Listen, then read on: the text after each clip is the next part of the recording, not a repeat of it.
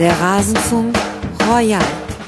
Ist das jetzt eine Siegestrophäe oder einfach ein schönes Geschenk? Nee, das ist eine kleine Wiedergutmachung. Der hat mir schön die Elle reingejagt. Die Lippe ist aufgeplatzt. Da habe ich so gesagt, pass auf, gib mir das Trikot, dann ist die Sache vergessen. 18 Vereine, 18 Gäste. Teil 2 des Rasenfunk Royals. Herzlich willkommen. Mein Name ist Max Jakob Ost. Ich bin der G-Netzer bei Twitter und ich bin Moderator dieses Hinrundenrückblickes. Wir blicken auf die Saison jedes einzelnen Vereins und der Schiedsrichter zurück und beantworten auch noch ein paar Fragen zum Rasenfunk selbst. Was ist der Rasenfunk? Es gibt ja immer wieder Neulinge, die das hier zum ersten Mal hören, worüber wir uns sehr, sehr freuen. Wir sind ein Fußball-Podcast. Wir sprechen über die Fußball-Bundesliga, aber auch über viele andere Themen und wir tun das ja in der Art und Weise, wie wir es für angemessen halten. Das heißt, wir versuchen uns an die Fakten zu halten. Boulevard interessiert uns nicht so sehr und wichtigstes Kriterium, wir nehmen uns Zeit. So auch hier in diesem Rasenfunk Royal. Jeder Verein bekommt ungefähr 45 Minuten, in der wir nochmal die Hinrunde Revue passieren lassen. Das summiert sich dann zu einer ordentlichen Gesamtlänge auf, die soll euch aber nicht abschrecken. Man kann ja erstmal mit einem Segment starten und gucken, was einen sonst noch so interessiert. Ausführlicher gibt es das nirgendwo und das Ganze würde es auch nicht geben ohne unsere Rasenfunk-Supporter. Deswegen an dieser Stelle einen herzlichen Dank an alle, die uns unterstützen. Unter rasenfunk.de slash unterstützen erfahrt ihr sowohl, was man tun kann, um den Rasenfunk nach vorne zu bringen, als auch wie viel wir denn eigentlich brauchen oder denken, dass wir brauchen, um zum Beispiel zur WM das umzusetzen, was wir uns vorgenommen haben, nämlich tägliche kurze Sendungen zu jedem einzelnen WM-Spieltag. Das soll es genug der Vorrede gewesen sein. Empfehlt uns gerne weiter und jetzt viel Spaß mit dem nächsten Teil des Rasenfunk Royals. Leverkusen und Leipzig sind die nächsten beiden Vereine, über die wir hier sprechen wollen im Rasenfunk Royal und damit reden wir auch über die Tabellenplatzierungen 4 und 5. Ich begrüße bei mir in der Leitung zum einen für den Leverkusen-Part und natürlich alles andere auch Jens Peters, den Ed-Catenaccio bei Twitter. Servus Jens. Moin. Ja, moin ist gut. Aber das ist jetzt ein kleiner Insider, Insider zwischen uns dreien hier, die die Aufnahmezeit kennen. Der dritte im Bunde ist der liebe Alex, der Ed Crank RBL. Servus, Alex. Ja, hallo, freue mich heute dabei sein zu dürfen. Ja, dein Debüt im Rasenfunk. Jens ist ja schon ein alter Veteran, wobei wir auch schon länger nicht mehr das Vergnügen hatten. Das stimmt, Jens. wir haben schon länger nicht miteinander gesprochen. Ja, aber weißt du, das ist wie Fahrradfahren, das verlernt man nicht. Ja, da mache ich mir auch keine Sorgen. ich mir auch nicht. Und wir reden heute über eure beiden Vereine mit der einfachen Einstiegsfrage mal noch an euch beide. Jens, du darfst mal anfangen. Tabellenplatz 4 nach 17 Bundesligaspielen. Bist du damit erstmal so zufrieden? Ja, wenn du jetzt nicht erstmal gesagt hättest, dann ähm Nein, ich bin erstmal zufrieden. Sehr zufrieden sogar. Das ist schön zu hören. Und Alex, wie ist bei dir die Lage mit dem fünften Tabellenplatz zur Winterpause? So zum Ende auf die ganze Saison gesehen, ja. Aber wenn man jetzt so die letzten Spiele nimmt, dann ist da doch irgendwie ein bisschen Wehmut dabei.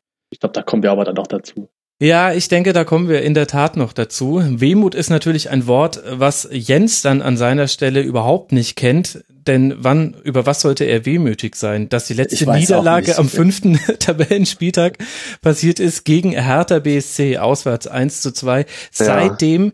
nicht mehr verloren. Und ich frage mich, Jens, ist das noch Leverkusen?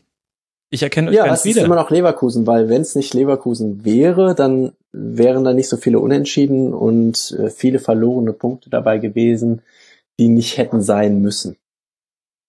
Das ist aber Jammern auf äußerst hohem Niveau. Wenn ich mich erinnere, Leverkusen war so zusammen äh, mit Schalke der Inkonstanzmeister und jetzt haben wir hier so eine ungeschlagen Serie.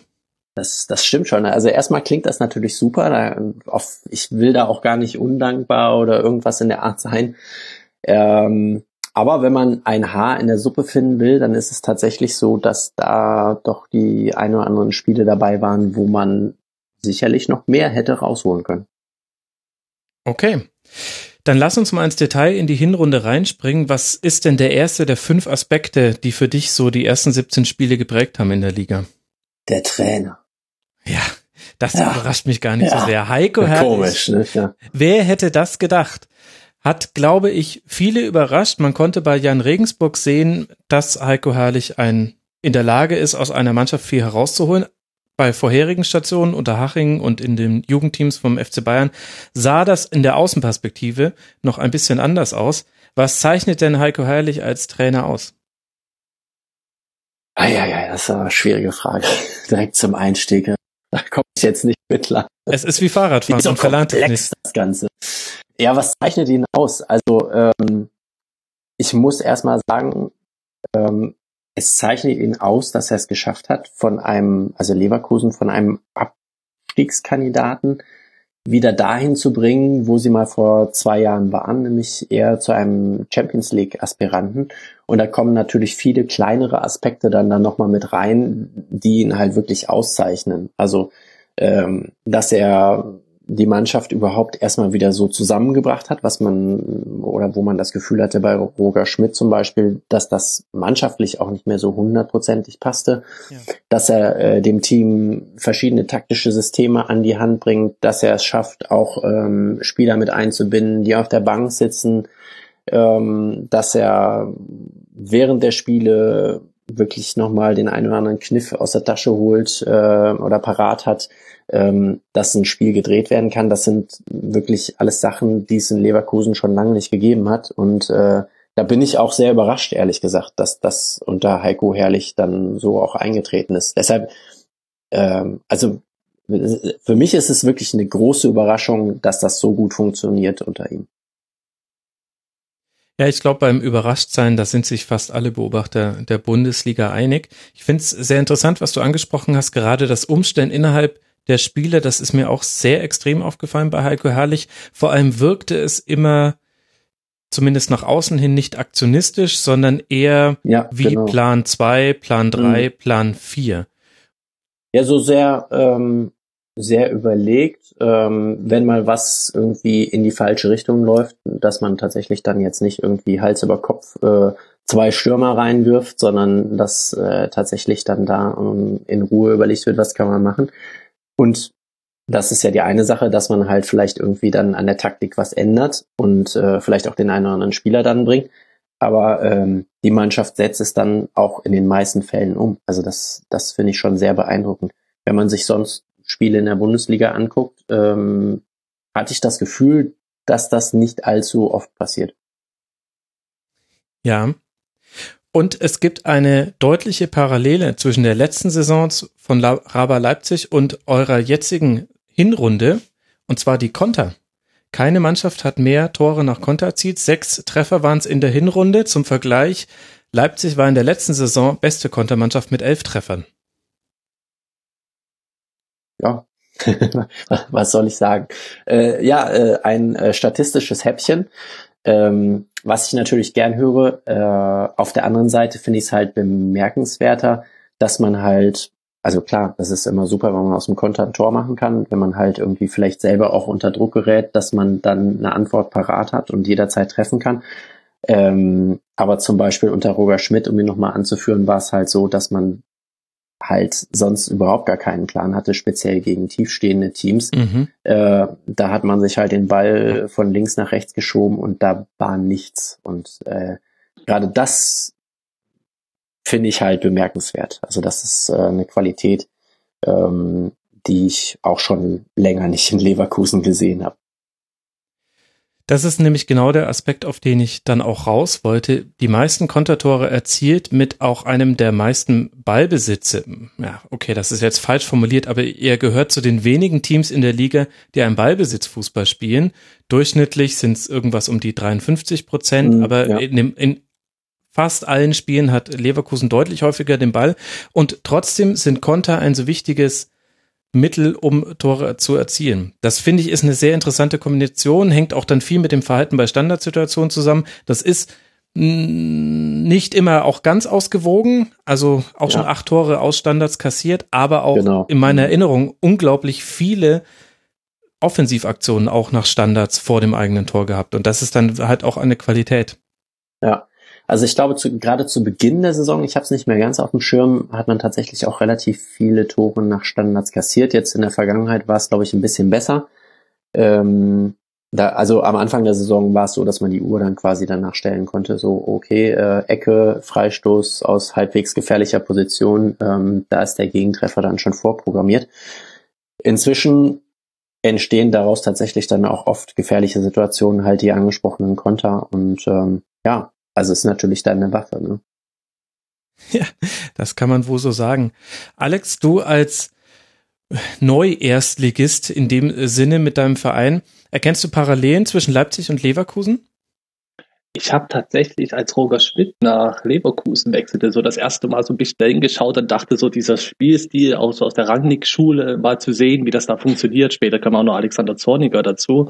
Und ich fand Leverkusen über die Jahre unter Schmidt so super aufgestellt und irgendwie hat es hinten raus immer weniger funktioniert. Das hat mir damals schon ein bisschen Angst gemacht. Und ja, dementsprechend habe ich Leverkusen schon öfters mal geschaut. Und jetzt gerade dieser Saison, es war das Spiel gegen uns äh, in Leverkusen, wo Leverkusen zu zehnt war und trotzdem Leipzig an die Wand spielte, immer wieder schnell nach vorne, Bailey, Brandt, das hat mich, ja, das war schon beeindruckend. Es war, glaube ich, gefühlt die stärkste Mannschaft, die uns da bespielt hat, das wie gesagt zehnt. Und ja, das war halt so ein Offensivfußball, wie ich ihn aus der verrückten Hinrunde von der letzten Saison kenne. Ja, also tatsächlich würde ich Parallelen sehen. Jetzt hat Alex ja da auch schon ein paar Spielernamen fallen lassen. Steht einer dieser Spieler bei dir unter den Aspekten oder Sollen wir so mal auf? Rat mal. Leon Bailey. Was meinst du? Ja, Mann. Tatsächlich steht er auch auf meiner Liste. Ja. Woher ich das wusste, das ist ja fast ja. schon magisch. Nein, man kommt an das ihm nicht vorbei. Vielleicht einer der besten Offensivspieler dieser Hinrunde. Na, eigentlich sicher einer der besten Offensivspieler dieser Definitiv. Hinrunde. Muss man gar kein Definitiv. Vielleicht davor machen. Und auch das gar nicht so erwartbar. Denn man hatte ja schon mal ein paar Spiele von ihm gesehen. Er kam ja nicht im Sommer. Genau, also er war ja schon länger da. Ähm seit Mitte letzter Saison, wenn ich es richtig auf dem Schirm mhm. habe. Und ähm, ja, ich glaube halt irgendwie in eine Mannschaft geraten, wo halt vieles nicht so wirklich funktionierte. Wie schon vorher angesprochen, das Mannschaftsgefüge vielleicht auch nicht so ganz hundertprozentig passte. Äh, wo es andere Probleme gab, jetzt als einen jungen, potenziell starken Spieler dann einzubinden. Ähm, und ja, auch Anfang der Saison war es jetzt nicht so, dass Leon Bailey da äh, ganz oben auf der Liste der Spieler stand, die jetzt diese Saison den großen Durchbruch starten. Ähm, das ist ja dann erst so nach und nach gekommen. Und jetzt die letzten Spiele, äh, ich glaube, das hat ihm halt viel Rückenwind gegeben, dass er halt sehr viel Vertrauen halt vom Trainerstab bekommen hat, dass er, dass er halt auch gemerkt hat, ähm, dass dass man halt gewisse Arbeiten zu verrichten hat, weil ähm, nicht nur nach vorne, also das ist ja, das ist ja das, was eigentlich alle jetzt so sehen, ne, dass er nach mhm. vorne unglaublich starkes äh, Dribblings auspackt, die äh, wirklich vom Feinsten sind, super schnell spielt äh, und dann auch noch abschlussstark ist. Aber man muss halt auch immer sehen, dass er halt auch ähm, Arbeiten nach hinten zu verrichten hat und die sind jetzt noch nicht das Allerfeinste so, aber äh, natürlich ganz anders, als das zum Beispiel zu Beginn der Saison war oder letzte Saison in den Spielen. Und kann man das auf diesen einen Namen reduzieren, weshalb Leverkusen die drittbeste Offensivmannschaft der Liga ist nach Dortmund und den Bayern? Oder wer kommt da noch mit ins Spiel? Also ich habe bei meinen fünf äh, Aspekten habe ich auch noch Kevin Volland auf der Liste stehen. Mhm. Ähm, also auf der anderen Seite, um dann noch weiterzumachen in dieser Liste, ist es halt auch die gesamte Mannschaft, die dann halt da äh, wirklich einen guten Stiefel runterspielt. Ähm, klar, er macht, macht viel aus. Also das hat man jetzt zum Beispiel auch im letzten Spiel gesehen. Ähm, was das letzte Spiel? Ähm, gegen Hannover. Ja, ne? Ja, genau. Das war genau. Das letzte Ligaspiel. Ähm, genau, das letzte Ligaspiel, wo er halt von der Bank kommt, was halt auch letztlich irgendwie großartig ist, dass man so einen Spieler halt mal eine Halbzeit auf der Bank lassen kann, ist dann jetzt nicht unbedingt hundertprozentig alles äh, rund läuft in dem Spiel. Und dass er dann halt von der Bank kommt und äh, direkt zwei Tore macht, das ist äh, schon irgendwie auch beruhigend äh, zu wissen, dass das halt geht. Ähm, aber ja, zum Beispiel Kevin Volland, ähm, ein Spieler, der ich glaube für 20 Millionen nach Leverkusen gekommen ist, was schon eine Menge Geld ist und der in der letzten Saison halt überhaupt gar nicht funktioniert hat. Und jetzt unter den Top 5 der Torjäger der Bundesliga ist, ähm, sollte man vielleicht auch nicht unerwähnt lassen. Ja. Und dann gehört natürlich der Rest der Mannschaft halt auch noch dazu, der halt das umsetzt, was der Trainer äh, ihnen vorgibt, der eine Idee hat, wie man mit dem Spielermaterial, so blöd das auch klingt, ähm, was man halt damit anstellen kann. Und das funktioniert. Also ähm, das hätte auch alles anders laufen können. Also der Saisonstart war alles andere als gut und ähm, das haben wir letzte Saison gesehen. Wenn man dann so eine Abst ähm, äh, in eine Spirale gerät, die eher nach unten ähm, wirbelt, dann ähm, hat man halt Pech. Dann gibt es auch keinen Leon Bailey, der auf einmal total durchstartet, äh, sondern dann beschäftigt man sich halt eher mit dem Thema Abstieg. Ja begann mit einer Auftaktniederlage bei den Bayern. Erster Einsatz des Videoassistenten unter anderem, mhm. dann ein unglückliches Unentschieden zu Hause gegen Hoffenheim. Da kam Hoffenheim mhm. auch.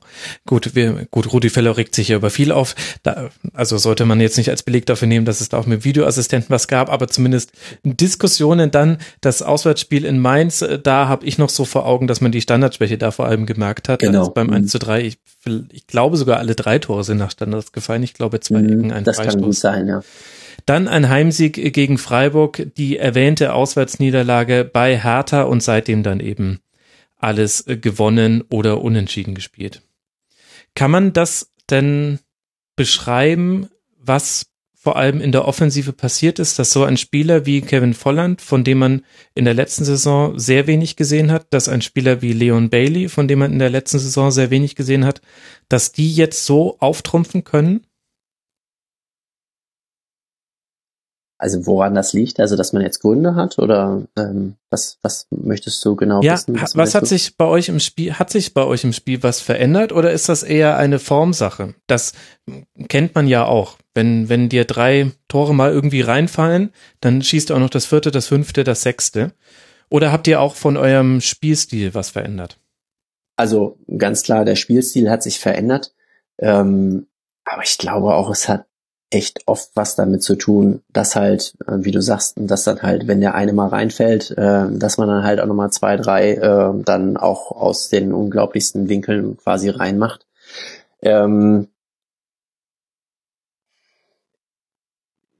es gibt, glaube ich, nie den einen Grund halt so. Ähm, du kannst auch da irgendwie nochmal Heiko Herrlich plus Trainerteam sicherlich anführen. Mhm. Ähm, wenn du von deinem Chef auch für dich irgendwie in deinem Job oder für den für den äh, normalen Arbeiter äh, das Vertrauen von deinem Chef hast, ähm, dann wirst du sicherlich bessere Arbeit abliefern, als wenn du eh schon auf dem Kicker stehst bei irgendjemand und äh, dir dann halt die unglaublichsten Fehler passieren, weil du halt immer das Gefühl hast, okay, ähm, der, der Chef, der schaut jetzt ganz genau, was ich mache. Ähm, und das wird im Fußball, auch wenn es Profi sind, auch wenn sie Millionen von Euro verdienen, wird es da nicht anders sein. Also das, äh, dieser psychologische Aspekt ist nicht zu unterschätzen.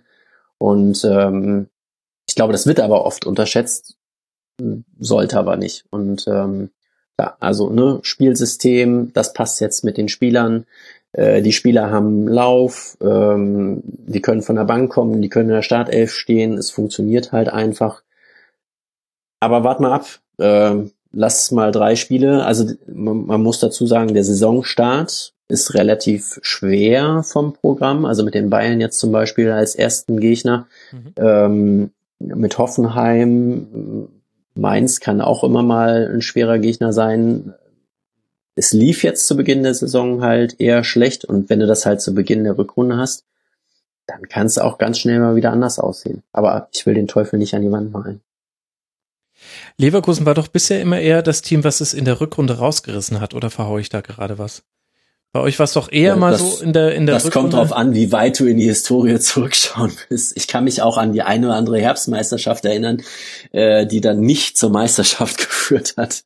Ja gut, Okay, ja, so weit also, zurück wollte ich gar nicht gehen. Genau, aber, aber, nein, unter, aber unter Roger Schmidt war das ja häufig so. Mm, unter Roger Schmidt war das häufiger so. Da war es dann tatsächlich so, dass man äh, zwischendurch mal über den Abschied von Roger Schmidt nachdachte, weil weil es halt gar nicht ja. lief und ähm, dann, wenn man ihm die Pistole auf die Brust setzte, lieferte die Mannschaft auf einmal äh, irgendwelche Leistungen, die sie vorher gar nicht abgeliefert hat, wo man sich dann auch die Augen rieb, wie kann das jetzt sein, dass es auf einmal funktioniert. Und ähm, ich hatte neulich noch irgendwie eine Diskussion mit jemandem aus dem Leverkusen-Bereich, wo wir auch überlegt haben, ähm, okay, wie viele Spiele sind wir jetzt umgeschlagen? Wann ist das das letzte Mal vorgekommen? war das unter Bruno Labbadia oder Jupp Heinkes oder äh, aber es war unter ähm, Roger Schmidt. Ich weiß nicht, wie viele Spiele es jetzt äh, tatsächlich waren, aber doch einige. Mhm. Und das kam dann halt erst zu, zu Ende der Saison. Ich möchte mal noch ein paar Namen vorlesen. Hakan mhm. Çalhanoğlu, Kevin Campbell, mhm. Chicharito, Ömer Toprak, Papadopoulos, Dragovic. Ja, ich glaube, da können wir aufhören. Das waren die Abgänge in diesem Sommer. Und man dachte sich, hm, was hat Leverkusen vor? Ist der geheime Plan, dass man sich komplett entkernt und dann nur noch auf junge Spieler setzt und auf die Wette, dass ein Kai Havertz, dass ein Julian Brandt und wie sie alle heißen, den Laden dann schon irgendwie schmeißen? Und irgendwie war das vielleicht der Plan, denn wenn ich mir jetzt euren Kader angucke, wie ich es vor dieser Aufzeichnung gemacht habe, dann weiß ich gar nicht, über wen ich zuerst sprechen möchte. Denn da sind so viele Spieler mit dabei, die für mhm. sich genommen einen unglaublich wichtigen Part bei Leverkusen spielen. Angefangen mit Jonathan Tah in der Innenverteidigung, Sven Bender, Neuzugang, auch Retzos, das ist ein, also der musste auch erst in die Saison finden, aber da weiß man auch nicht, färben da die Ergebnisse auf den Verteidiger ab oder der äh, Verteidiger auf die Ergebnisse. Henne-Ei-Problem so ein bisschen, finde ich. Ich kann mich jetzt mhm. zumindest an keine großen Patzer erinnern. Und im Mittelfeld geht's dann weiter. Du hast Aaron Gwies, du hast Dominik Kor, der so richtig angekommen ist. Dafür ein Julian Baumgartlinger, der nicht mehr so die Rolle spielt wie noch in der letzten Saison. Ein Julian Brandt, ein Lars Bender. Mhm unglaublich. Und vorne geht's ja weiter mit äh, Admir Mimedi, Lukas Alario haben wir jetzt noch gar nicht angesprochen, der ja dann mhm. irgendwann erst zum Saisonstart kam, wo immer so ein bisschen die Meinung vieler war, allein dadurch, dass Alario mit auf dem Feld stand, hat sich Kevin Volland etwas leichter getan. Die Ergebnisse haben zumindest gehen, gehen mit dieser These Hand in Hand. Dann hast du Karim Bellarabi, der Mann, der aus jeder Lage schießt, schneller als sein Schatten. Leider mit nicht der höchsten Schussgenauigkeit, aber, mhm. aber ansonsten ja, also sehr, sehr aktiv. Also wahnsinnig viele Spieler, wo ich sage, krass, die spielen wirklich eine, jeder für sich individuell genommen, eine gute Saison und jeder von denen erfüllt einen wichtigen Part im Leverkusener Spiel. Das finde ich erstaunlich. Ja, definitiv ich, du hast verschiedene Namen aufgezählt. Ähm, vielleicht kannst du die nochmal durchgehen, dann kann ich irgendwie ein, zwei Worte zu denen verlieren, weil ich tatsächlich auch nicht so der Riesenfan dieser Spieler gewesen bin. Ich glaube, der erste Name war Hakan Çalhanoğlu.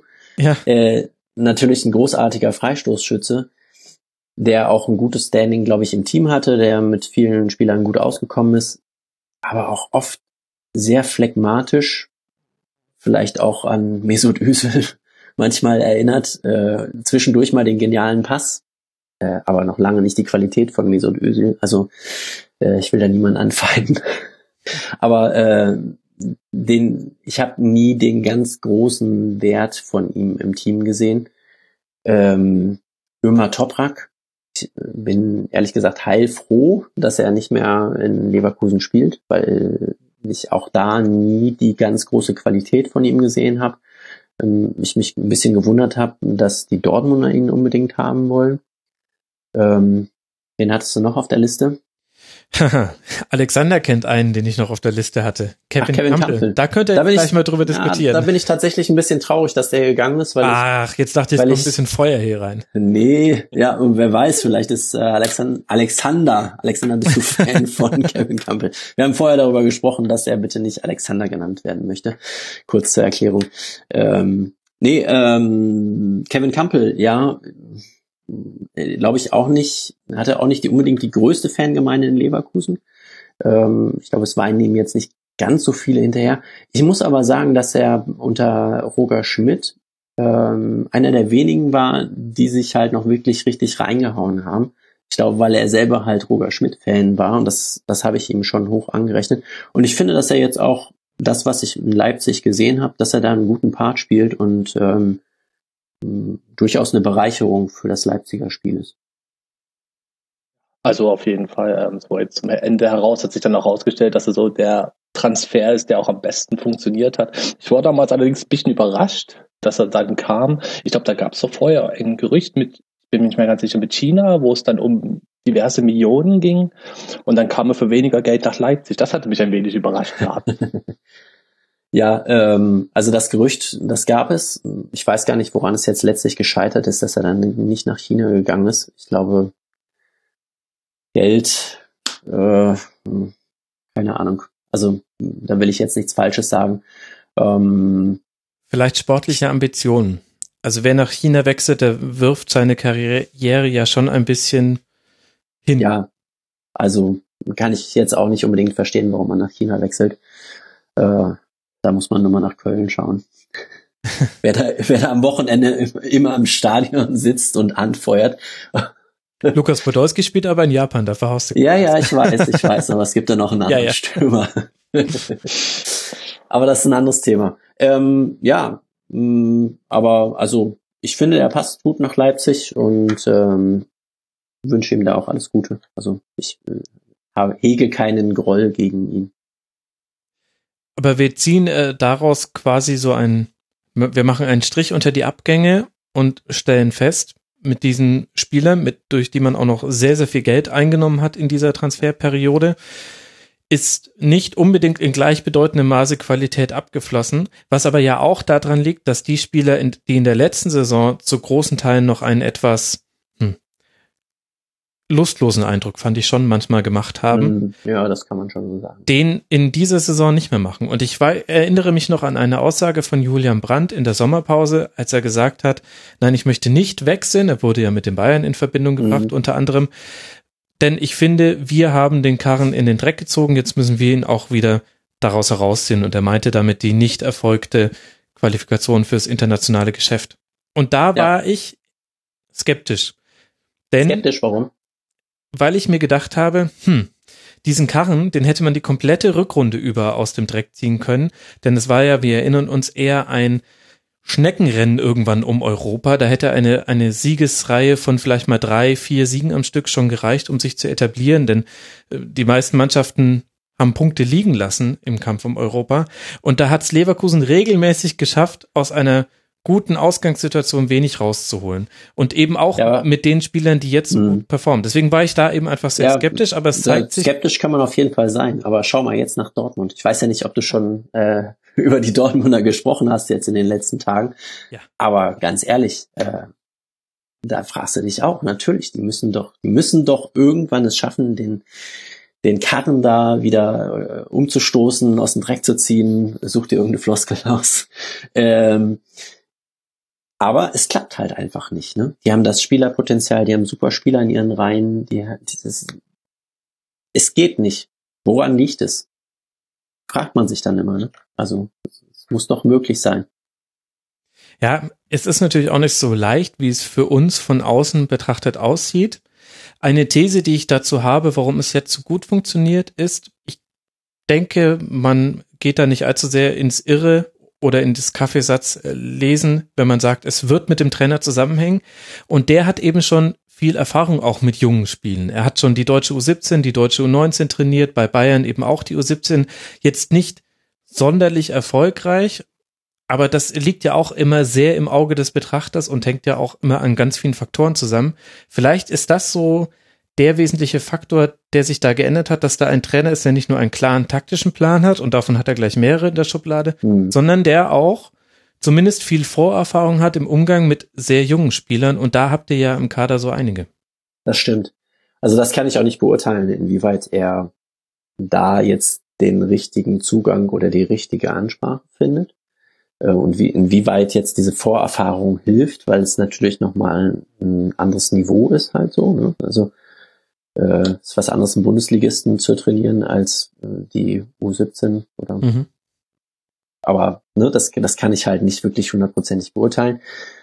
Ähm, aber man hat natürlich schon das Gefühl, dass jemand, der gut mit Menschen umgehen kann, ähm, man merkt das ja auch so ein bisschen in der Außenpräsentation, Außendarstellung von Heiko Herrlich, äh, wie er zum Beispiel auch mit der Presse umgeht. Das ist meistens sehr menschlich, äh, der auch mal Fehler eingesteht, äh, der äh, nach vorne schaut, der wirklich eine gute Ansprache findet. Also ob man sich da jetzt eine Pressekonferenz anschaut oder welche Interviews, ähm, das finde ich alles sehr, ja, auch unaufgeregt, aber irgendwie macht einen relativ ehrlichen Eindruck. Und ähm, das so ein ähnliches Phänomen mit dieser Ansprache hatten wir halt schon mal mit Jupp Heynckes, als der da war. Das merkt man ja jetzt auch gerade in München. Ähm, der schafft dann halt so eine Mannschaft irgendwie zusammenzuschweißen, der auf einzelne Spieler halt eingeht, der die richtige Ansprache dann auch findet. Ähm, das scheint nicht ganz unwichtig zu sein. Ne? Absolut. Und bis auf eine Szene im letzten Pokalspiel vor der Winterpause hat Heiko Herrlich wirklich immer einen sehr guten Eindruck gemacht. Jetzt wird es ihm in Zukunft vielleicht ein bisschen schwerer fallen, eigene ja, fallen ist ja schon das Stichwort. es, es auf, der, auf der anderen Seite hat er es wirklich dann direkt gesagt und das fand ich halt dann auch, äh, also die Szene war natürlich mega albern und peinlich. Ja, du aber er hat halt, halt hinterher auch, er hat, er hat hinterher halt auch gesagt so, ja, okay, äh, ganz ehrlich, das war, das war dumm von mir und äh, den Trainer musst du halt auch erstmal finden, der dann hinterher sagt so, okay, mh, hm, das war vielleicht jetzt nicht ganz so schlau, wie ich mich da verhalten habe. Ähm, das rechne ich ihm hoch an. Ja, also ja, wenn, klar. Er, wenn er nur einmal die Szene gesehen hat oder der Pressesprecher, dann wird ihm vorher gesagt worden sein, äh, du Heiko, du musst da noch eine Sache aufklären. Und vielleicht kann man es zusammenfassen unter dem, dem äh, Spruch, du kriegst vielleicht den Trainer aus dem Sturm, aber nicht den Stürmer aus dem Trainer. Ja. Da hat man noch so alte Reflexe gesehen. aber ich frage mich schon, sollte es jetzt mal zu irgendwelchen Schwalben von Offensivspielern von euch kommen, er wird ganz still sein. ja, er wird also. ganz still sein. Ist vielleicht auch ganz gut sein. Gut so. Äh, das wird ein bisschen schwieriger in der Ansprache, ja, das glaube ich auch. Welche Rolle spielt denn Sven Bender bei euch? Dessen Transfer zu dieser Saison hin hat für einige hochgezogene Augenbrauen, aber im positiven Sinne gesorgt vor dieser Saison. Vor allem, weil man sich gefragt hat, warum lässt er in Dortmund gehen? Ja, ich glaube, in Dortmund hatte man sich wahrscheinlich mehr von Ömer Toprak erwartet und ähm, insgesamt halt mehr von der von der Defensive.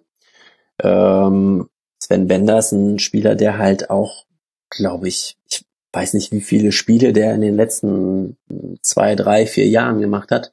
Das darf man halt auch nicht vergessen. Und äh, auch in Leverkusen. Also nimm die die beiden Benders äh, und zähl die Spiele zusammen. Das sind immer noch nicht so viele Spiele, die die auf den Platz gebracht haben da kannst du eher die Minuten zählen als, als ganze Spiele.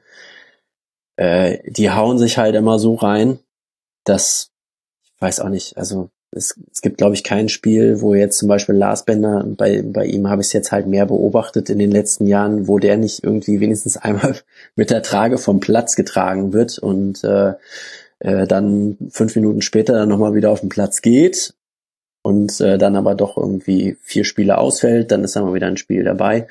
Und ähm, ich glaube, das war so ein bisschen der Risikofaktor bei Sven Bender. Jetzt, wenn er spielt, Ast rein, ähm, hilft der Defensive definitiv weiter, ist nach vorne natürlich auch nochmal ähm, durchaus eine Waffe bei Standards, wo man ihn immer mal äh, dann noch vorne mit reinstellen kann, wenn es hart auf hart kommt. Ähm, und ja, also ähm, war eine gute Verpflichtung bin ich sehr zufrieden mit. Ist vielleicht so ein bisschen der Unsung Hero bei Leverkusen Jonas Bold? Denn wenn ich richtig informiert bin, ist er es doch, der den Kader zusammenstellt. Genau. Mhm. Ähm, ja, also, also das ist halt immer so, ich finde, das sind immer so Sachen, die sind ganz schwierig von außen zu beurteilen, wer jetzt letztlich da ähm, für die, für die Kaderzusammenstellung dann verantwortlich ist. Ähm, er wird da natürlich einen großen Anteil haben, weil er dafür verantwortlich ist, aber ähm, weiß man, wie viel Rudi Völler ihm jetzt da noch reinredet, äh, wie viel da Michael Reschke, der Trainer, äh, wie, wie viel Anteil die daran haben. Und natürlich ähm, ist es jetzt alles super. Ne? Du hast halt gesagt, du hast alle möglichen Spieler aufgezählt, die alle jetzt diese Saison super funktionieren. Ähm, aber natürlich, letzte Saison haben, hat ein Großteil dieser Spieler nicht funktioniert. Ne? Das ist halt ein großes Puzzle, wo jedes Puzzleteil halt mit dem anderen irgendwie zusammenpassen muss. Äh, und dann hast du halt vielleicht den falschen Trainer oder hast halt in der Defensive vielleicht ein Puzzlestein, was nicht hundertprozentig funktioniert. Und äh, schwupps, vier Spiele verloren, mh, eher unteres Mittelfeld statt äh, Lobesgesänge seit 14 Spielen umgeschlagen. Und also speziell als Fan, was wir ja letztlich sind, äh, wir gucken halt vielleicht irgendwie relativ viel vom Spiel und man guckt, liest alles Mögliche. Aber äh, das jetzt wirklich so beurteilen zu können, finde ich, finde ich immer sehr schwer. Ja, und ich höre auch eine gewisse Vorsicht bei dir noch heraus bei der Beurteilung dieser Saison. Ich weiß nicht, ob ja, das das gebrannte ich schon Kind ganz ist. oft das gesagt. Ne? Es kann ja immer noch passieren, dass jetzt irgendwie, dass die drei Spiele hintereinander verlieren. Klar, die Angst ist halt immer da. Ähm, bisher habe ich aber das Gefühl, dass das äh, jetzt nicht so ein Abwärtstrend wirklich entstehen wird. Das ist, wird sicherlich nochmal eine Schwächephase kommen. Man wird jetzt nicht bis zum Ende der Saison umgeschlagen bleiben. Das sollte mich doch sehr wundern. Ähm, mir ist es lieber, sie verlieren irgendwie zwischendurch mal ein, zwei Spiele und äh, ziehen dann ihre Lehren daraus und gehen halt vielleicht äh, einfach so dann nach Europa. Ich glaube, was das große Pfund von Leverkusen ist, jetzt für die Rückrunde hingesehen, wenn wir da jetzt nochmal die Parallele aufmachen zur sehr guten Hinrunde von Leipzig in der letzten Saison, dann hatte man in der Rückrunde und auch schon gegen Ende der Hinrunde manchmal das Gefühl, die Art und Weise, wie Leipzig spielen lässt, auf die haben sich die Gegner eingestellt. Ich will jetzt nicht von entschlüsselten Systemen oder sowas sprechen, das ist Quatsch, aber man hatte dann einfach im Laufe der Saison gesehen, wie man das stoppen kann, unter anderem durch viele Fouls im Mittelfeld, auch zum Teil übertriebene Härte, durch ähm, ein sehr, sehr enges Aufbauen der Linien. Ingolstadt war da das erste gute Beispiel. Und dann fiel es Leipzig unter anderem deshalb auch schwerer in der Rückrunde erfolgreich zu sein. Und ich habe den Eindruck, wenn wir jetzt über Leverkusen sprechen in dieser Saison, da sehe ich das nicht, denn Leverkusen hat schon in der Hinrunde so variabel gespielt und man hat eben beide Komponenten. Man hat das Ballbesitzspiel, man hat auch ein super Umschaltspiel, also die schönsten Konter, die ich im, im Kopf habe, aus dieser Hinrunde hat alle Leverkusen abgeschlossen. Da waren Pässe mit dabei, wie mit dem Skalpell durch die Abwehr durchgeschnitten, durch die Schnittstelle direkt in den Fuß und dann auch sehr sichere Abschlüsse. Gerade beim Hannover-Spiel hat man das sehr schon gesehen mit den beiden Bailey-Treffern und dem dritten, den er nicht gemacht hat. Mhm. Das könnte so ein bisschen euer Pfund sein, finde ich, in der ja. Runde. Danke, mir wird ganz warm ums Herz. Gewöhn dich nicht dran. Was soll das heißen? Naja, wir beide. Doch, ich versuche doch ein bisschen positiv in die Zukunft zu schauen. Du willst mir doch nur Mut zusprechen. Nein, ich, ich, ich gucke ja. Leverkusen gerade sehr gerne zu und wegen das mir kann das, auch, schön und, kann das auch äh, gerne so bleiben, denn ich mag ja. Mannschaften, denen ich gerne zugucke, denn ich muss ihnen ja aus beruflichen Gründen ja, zugucken. Definitiv. Also es gibt äh, Spiele, die sehen ganz anders aus, äh, gar keine Frage. Ja, das ist, ähm, also ich hatte die Taktik halt nochmal mit auf, auf meinen Zettel geschrieben, also diese Vari Variabilität. Das ist schon das ist schon wirklich beeindruckend. Also es gab Spiele, ähm, wo die erste Hälfte zum Beispiel überhaupt gar nicht funktioniert hat. Und dann ist die Mannschaft so dermaßen anders aus der Kabine gekommen. Man hat ganz anders gespielt, man hat äh, ein ganz anderes System gespielt, die Spieler waren ganz anders eingestellt. Wow, äh, das, das habe ich halt wirklich schon ganz lange nicht in Leverkusen gesehen. Und das sehe ich auch selten in der Bundesliga. Also, ähm, dass halt Trainer so umstellen können, ähm, dass man auf Negativtrends innerhalb der Mannschaft eingeht und ähm, was Besseres draus macht. Da gibt es, glaube ich, nur ganz wenige Teams zurzeit in der Bundesliga, die das hinbekommen. Was für sich genommen ja schon erstaunlich genug ist. Aber da haben wir in der letzten mhm. Schlusskonferenz äh, vor der Winterpause länger drüber diskutiert. Alex, würdest du denn mitgehen, wie ich die hin- und Rückrunde von Leipzig in der letzten Saison besprochen habe. Und siehst du da auch, wie schätzt du Leverkusen ein als Außenstehender? Also so als Außenstehender, ich habe ja auch einige Spiele sehen können. Ähm, es war halt so bei dieser überragenden Hinrunde von Leipzig letzte Saison, dass man halt auch so das Gefühl hatte, man hat einfach den Lauf. Es läuft, ähm, dieselben elf Spieler, Brekefall war es ja ein recht enges äh, Korsett mannschaftlich die konnten immer spielen, die waren selten verletzt und so. Und so hat das da immer wieder funktioniert. Bei Leverkusen sehe ich halt, wie gesagt, von der Taktik habe ich nicht so viel gesehen bisher, aber zumindest rein vom Personal her klappt da vieles. Da kann auch mal jemand eingewechselt werden, der sehr gut äh, einschlägt. Ich glaube, letzten oder vorletzten Spiel war das Bailey, der da reinkam und dann so überzeugt hat. Also dementsprechend sehe ich Leverkusen anders. Also sogar ja besser eigentlich aufgestellt als damals Leipzig in der Hinrunde, auch wenn es da deutlich besser mit den Punkten geklappt hat. Gerade das Beispiel. Ich glaube, es gab auch äh, letzte Saison in der Hinrunde, wo Leipzig in Leverkusen gespielt hat, wo Leverkusen auch hätte eigentlich gewinnen müssen mhm. und die Punkte abschenkt und genauso jetzt wieder, wo Leipzig da war, das ist halt dann so dieses, was dann vielleicht noch manchmal fehlt. Aber ansonsten sehe ich Leverkusen als Top-Mannschaft bisher. Und ich schaue sie auch gerne. Da stimme ich euch zu.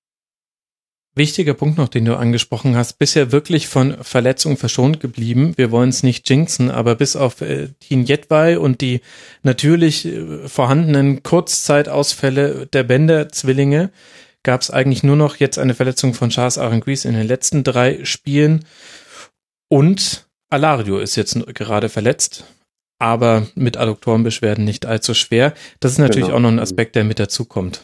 Ja, fragt man sich ja auch häufiger äh, bei anderen Teams, wenn dann auf einmal die halbe Mannschaft verletzt ist, ähm, ob da halt falsch dosiert wird, was, was äh, Training angeht, was Intensität im Training angeht, was äh, vielleicht auch die Anzahl der Einsätze von einzelnen Spielern angeht. Ähm, aber das ist das, was ich vorhin meinte, dass jetzt zum Beispiel Leon Bailey einfach mal eine Halbzeit auf der Bank sitzen kann, nachdem er halt richtig, richtig gute Spiele abgeliefert hat vorher und ähm, halt trotzdem die Mannschaft funktioniert. Ähm, da ist Leverkusen zurzeit halt wirklich relativ breit aufgestellt, ähm, dass man sich das halt auch erlauben kann und ähm, dann kommt es vielleicht halt auch einfach nicht zu diesen Verletzungen. Ähm, konnte zwischendurch halt auch immer mitbekommen, dass halt mal Spieler Training rausgenommen worden sind, wenn es halt irgendwie, wenn die viele Spiele gemacht hatten oder wenn es halt irgendwie kleine Zipperlein gegeben hat. Ähm, das ist, glaube ich, auch nicht zu unterschätzen. Ne? Irgendwie im, im heutigen Profifußball, wo dann halt vielleicht dann hier und da einfach die Schmerztablette oder die, die Behandlung äh, vom Arzt erfolgt, dass die Spieler dann halt auf jeden Fall auf dem Platz stehen am Samstag. Ähm, auch das scheint in Leverkusen gerade zu passen. Es kann aber auch da natürlich jederzeit irgendwie mal schieflaufen, dass dann halt äh, zwei Spieler auf der gleichen Position halt sich verletzen. Man kann auch mal die Treppe in der Silvesternacht runterstürzen. Ähm, da ist ja alles möglich. Auf wen spielst du denn da jetzt an? Das verstehe ich gerade nicht. Ich weiß gar nicht. Äh, irgendjemand ist mal die Kellertreppe runtergefallen. Ne? Es war, glaube ich, nicht in der Silvesternacht, aber Ach so, ja. Gut, kuriose Verletzungen, da, da gab es ja so da einige. Da gab es, glaube ich, einige. Ich denke, eine wichtige Rolle dabei spielt eben auch, dass es in dieser Saison keine Dreifachbelastung für Leverkusen gibt. Dadurch hast du eben längere Zeit zur Regeneration und aber auch mehr taktische Einheiten pro Woche. Das heißt, die taktische Variabilität, die Heiko Herrlich hergestellt hat, die ja auch durchaus zugenommen hat im Verlauf dieser Hinrunde, mhm, genau, die konnte eben halt auch einstudiert werden. Also vielleicht ja. ist das darf man, glaube ich, nicht, nicht vergessen bei der Bewertung dieser Hinrunde. Das ist jetzt nichts, was schlimm wäre. Das ist halt einfach so, aber ein, ein Vorteil, denke ich, für Leverkusen auch im Vergleich genau. zu den Mitbewerbern um die Champions League Plätze. Das ist ja auch das, was äh, Uli Hoeneß über Leipzig gesagt hat vor der Saison. Ne? Lass die mal ein Jahr Champions League spielen, dann sieht das äh, unter der Saison halt dann auch nicht mehr so astrein aus. Da werden die auch ihre Punkte lassen. Und so ist es ja tatsächlich dann auch gekommen. Ja, wobei man da auch sagen könnte, so arg viel Punkte haben sie nicht gelassen. Also sowohl ja. Leverkusen als auch Leipzig haben ja nur zwei Punkte Rückstand auf den Tabellenzweiten. Um die mhm. Meisterschaft geht's bei beiden nicht. Vielleicht hat Uli Hoeneß das gemeint, den Meisterschaftskampf. Ja. Vielleicht wäre er mehr drin gewesen für Leipzig, also wenn sie nicht Champions League spielen würden, wer weiß. Das ja, reicht äh, der Spekulation. aber zumindest nach den Champions League Spielen hat es ja halbwegs funktioniert. Ich glaube, vier Siege, zwei Unentschieden. Also fällt dann schwer, zumindest das jetzt die, diese äh, ominösen ja. Spiele danach da in Kritik zu bringen. Ich weiß ja nicht, wie das bei Leverkusen aussah mit Verletzungen in den letzten Jahren unter Roger Schmidt. Äh, eher im Bereich, naja, katastrophal will ich es nicht nennen, aber da sah das halt auch schon anders aus. Also da hatte man schon eine wesentlich äh, da war die, die, waren die Ärzte ganz gut beschäftigt.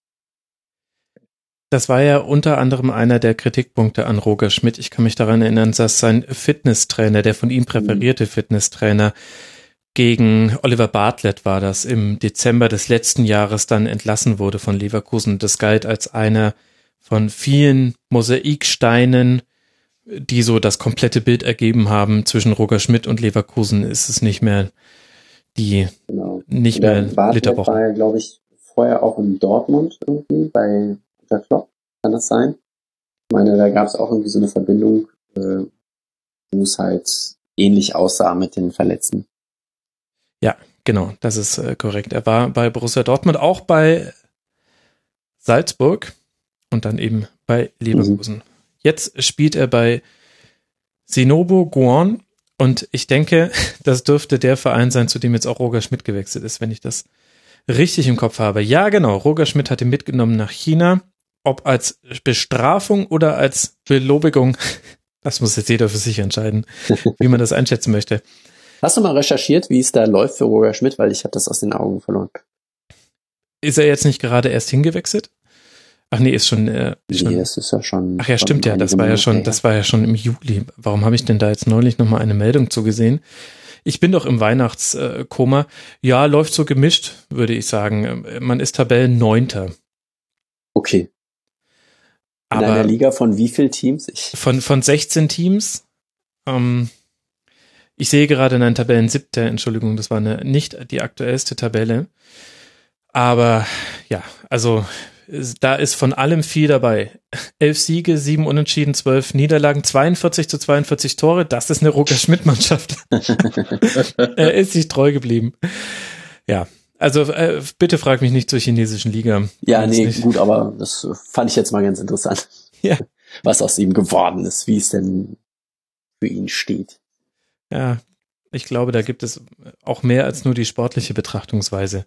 Jens, ich habe ein bisschen den Überblick verloren. Wir hatten als Aspekte den Trainer, Leon Bailey, Ja. Kevin Volland, die Taktik. Welches ist der fünfte Aspekt oder haben wir ihn schon angeschnitten, während wir. Ja, wir haben ihn natürlich schon angeschnitten. Die Mannschaft als solche funktioniert halt. Also die, die Mannschaft hatte ich halt als weiteren Aspekt äh, Du weißt, dass notiert. die Mannschaft eine Trademark ist, die mir jetzt nicht einfach nur so für Leverkusen. Doch, ich äh, habe es mit, äh, mit Bedacht so gewählt.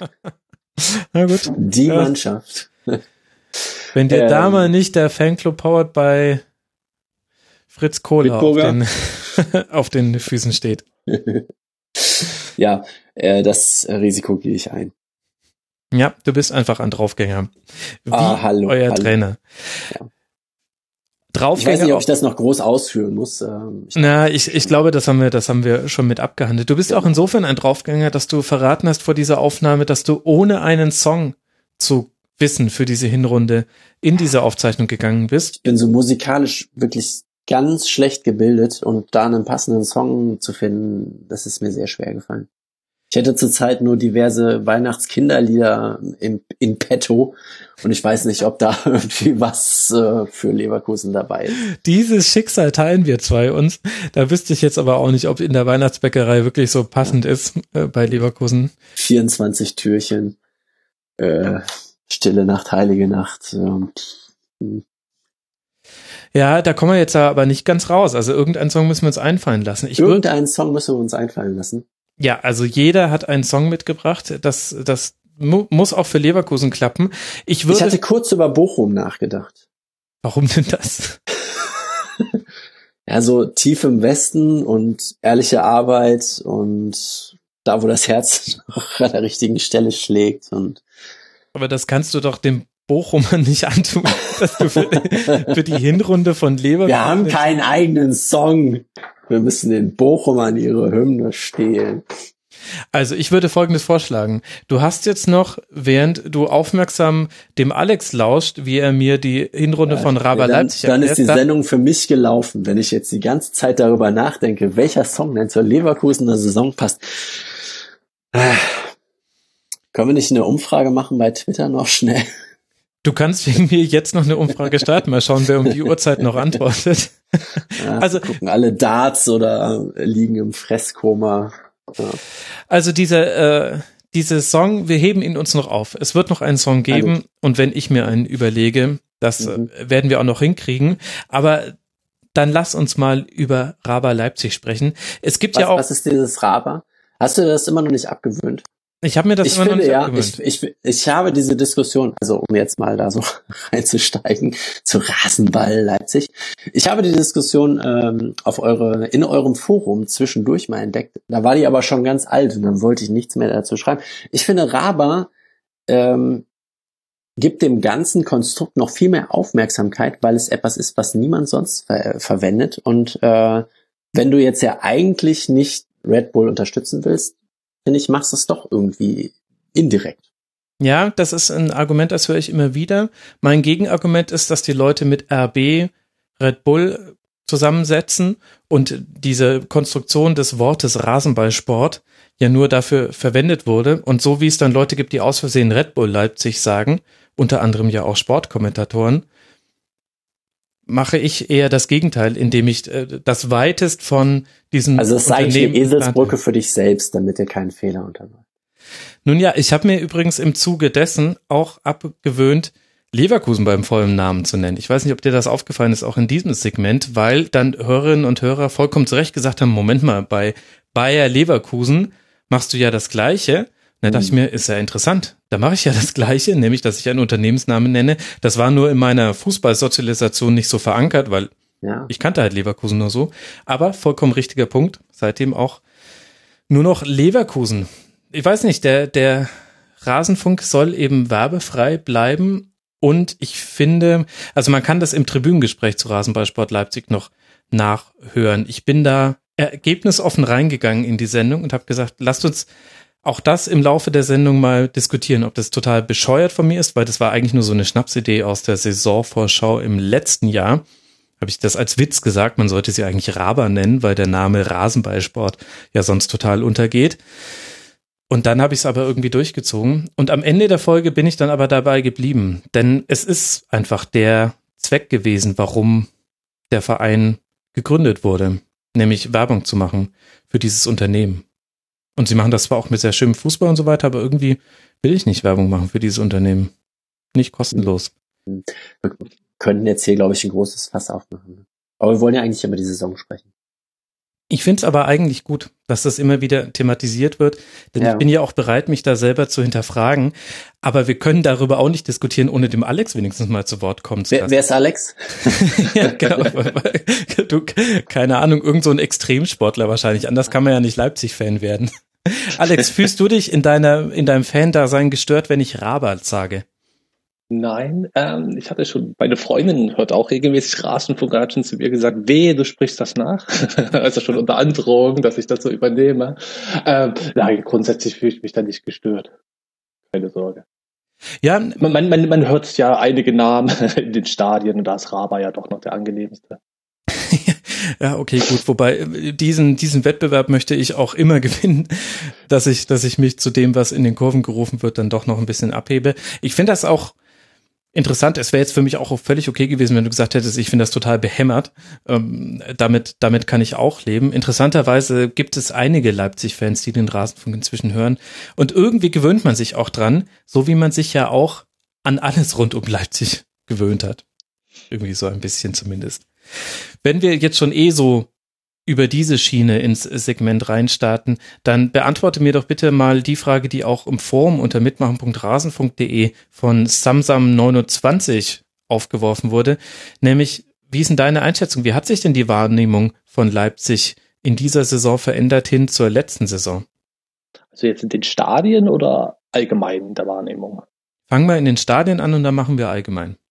Also gerade in den Stadien ist das immer so diese zweite Saison, es war auch in der zweiten Liga so, dass es äh, ja gewisserweise normalisiert hat. Ähm, ich bin, ich nehme das immer unterschiedlich wahr, wo es noch Regionalliga-Zeiten waren und man halt die 200, 300 Leute gegenüber hatte, so dass man direkt sehen konnte, wer einen da jetzt anpöbelt oder ähnliches. Dann war das für mich bewusster wahrgenommen, als wenn das da so eine riesige anonyme Wand ist. Ähm, Dortmund war dann natürlich eine Ausnahme, das äh, in der letzten Saison, das war ein sehr, sehr negatives Beispiel. Aber ansonsten jetzt auch in Köln, wo es jetzt ein paar härtere Worte gab oder so, ähm, das hat sich in dem Maße nicht wiederholt. Und dementsprechend, ja, kehrt da gerade so in den Stadien, habe ich so zumindest das Gefühl, eine gewisse Normalisierung ein. Es ist jetzt nicht so, dass man überall gedrückt wird vor Freude, aber ja, also ich finde jetzt, also wenn ich jetzt auch mal andere Spiele höre und die Liebesbekundung da untereinander, dann fällt das jetzt nicht mehr aus dem Rahmen. Und wenn wir mal aus den Stadien rausgehen, hin aus Allgemeine hin, Medienberichterstattung, Wahrnehmung in der Öffentlichkeit, die Art und Weise, wie über Leipzig gesprochen wird? Ja, das ist, das ist so. Ich fand, diese Saison ist das für mich besonders hervorgekommen, dass es so ganz merkwürdige Situationen gibt, wo zum Beispiel irgendein Zeitungsartikel sehr positiv oder sehr negativ über RB Leipzig schreibt. Und es kommt immer sofort ein Echo von der anderen Seite. Also quasi gab es einen zu guten Artikel, wird einer geschrieben, der da entgegenwirkt. Genauso gab es einen sehr schlechten Artikel, wird automatisch einer geschrieben, der diesen entgegenwirkt. Und so wurde das äh, teilweise, gerade auf Twitter konnte man das mitbekommen, aber auch so, wie so ein Kampf ausgetragen über die Köpfe hinweg von DDRB-Fans. Ähm, ja, RB Leipzig ist jetzt die Zukunft, die Bayern-Herausforderer, während andere das ganz anders gesehen hatten. Und ja, das war äh, sehr anstrengend mhm. über lange Zeit, also sowohl die sehr positiven Artikel, weil sie teilweise inhaltlich nicht stimmten, als auch die sehr negativen Artikel. Ja, und dementsprechend fand ich, ähm, während man letzte Saison noch ein bisschen das weglächeln konnte mit der sehr guten Hinrunde und der normalisierten Rückrunde, ähm, hatte ich jetzt so dieses Jahr das Gefühl, äh, es hat sich alles ein bisschen mehr aufgebauscht. Ja, Gerade so, so, so diese Extremen in der, zumindest in der Pressewahrnehmung. Darf und dann gibt es halt, hm? na klar. Ähm, Meint ihr denn, dass es irgendwann diese Entwicklung gibt? Also zu Hoffenheim gab es ja eine ähnliche Diskussion, dass sich das irgendwann so total normalisiert, dass, dass es halt wirklich dann nicht mehr das Thema ist. Kommt irgendein anderer Verein nach, der äh, quasi den, den Fokus von RB Leipzig runternimmt? Ja, es geht tatsächlich, also so habe ich das Gefühl, es geht tatsächlich nur, wenn irgendwo anders quasi es brennt. Also ein bestes Highlight war jetzt gerade Dortmund. So in der Rückrunde hat sich alles Richtung Dortmund fokussiert, sodass das jetzt auch die letzten vier, fünf eher schlechten Spiele von Leipzig komplett unterging und dementsprechend fand ich, also habe ich zumindest nicht so wahrgenommen, äh, so, so dermaßen äh, negative Artikel kamen. Als es aber gerade so bei Dortmund ein bisschen äh, ausgeglichen war und Leipzig diese zwei Spiele gegen Bayern hatte, gab es ja dann auch schon wieder die ersten Artikel, darum sind die Leipziger die Herausforderer für die Bayern. Und das war dann halt schon sehr, sehr anstrengend, sowas zu lesen. Ja. Also habe ich so immer das Gefühl, wenn es woanders brennt, dann ist es ganz gut, aber wenn gerade nichts los ist, geht Leipzig im Zweifel auch immer. Ja, ich weiß jetzt auch nicht, ob der Maurice aus dem äh, vorherigen Segment äh, zustimmen würde, wenn du sagen würdest, äh, die Situation rund um Dortmund war ein Highlight. aber, aber wir wissen ja, wie du es gemeint hast. Ja, ja. Andererseits finde ich, sportlich gesehen, kann man diese Leipzig ist jetzt der Herausforderer vom FC Bayern oder könnte sich als Nummer zwei im deutschen Fußball etablieren, Artikel schon schreiben. Was eben dann noch immer mit dazu kommt, ist eine sehr hohe Aufgeregtheit in der Rezeption. Und zwar das, was mhm. du auch schon beschrieben hast, nämlich auf beiden Seiten. Es gibt quasi gewisse Dinge, die darf man über Leipzig nicht sagen. Sonst wird man sehr angegriffen und mir scheint auch, zumindest derzeit äußert sich das mir so, das ist sehr organisiert. Sowohl die Front der Kritiker steht immer schon Gewehr bei Fuß, sobald ein Artikel online geht, als auch die Front der Befürworter. Also es gibt auch, ja, da habe ich auch schon mal eine Diskussion geführt auf Twitter. Ist ja auch völlig okay. Man soll ja in alle Richtungen äh, diskutieren. Und das wiederum wird aber, glaube ich, dazu führen, dass das nie aufhören wird, dass es auch, dass es auch Artikel gibt, die nicht nur rein sportlich über Leipzig gehen, was ich völlig legitim finde. Und ich finde es auch okay, die Hintergründe zu beschreiben.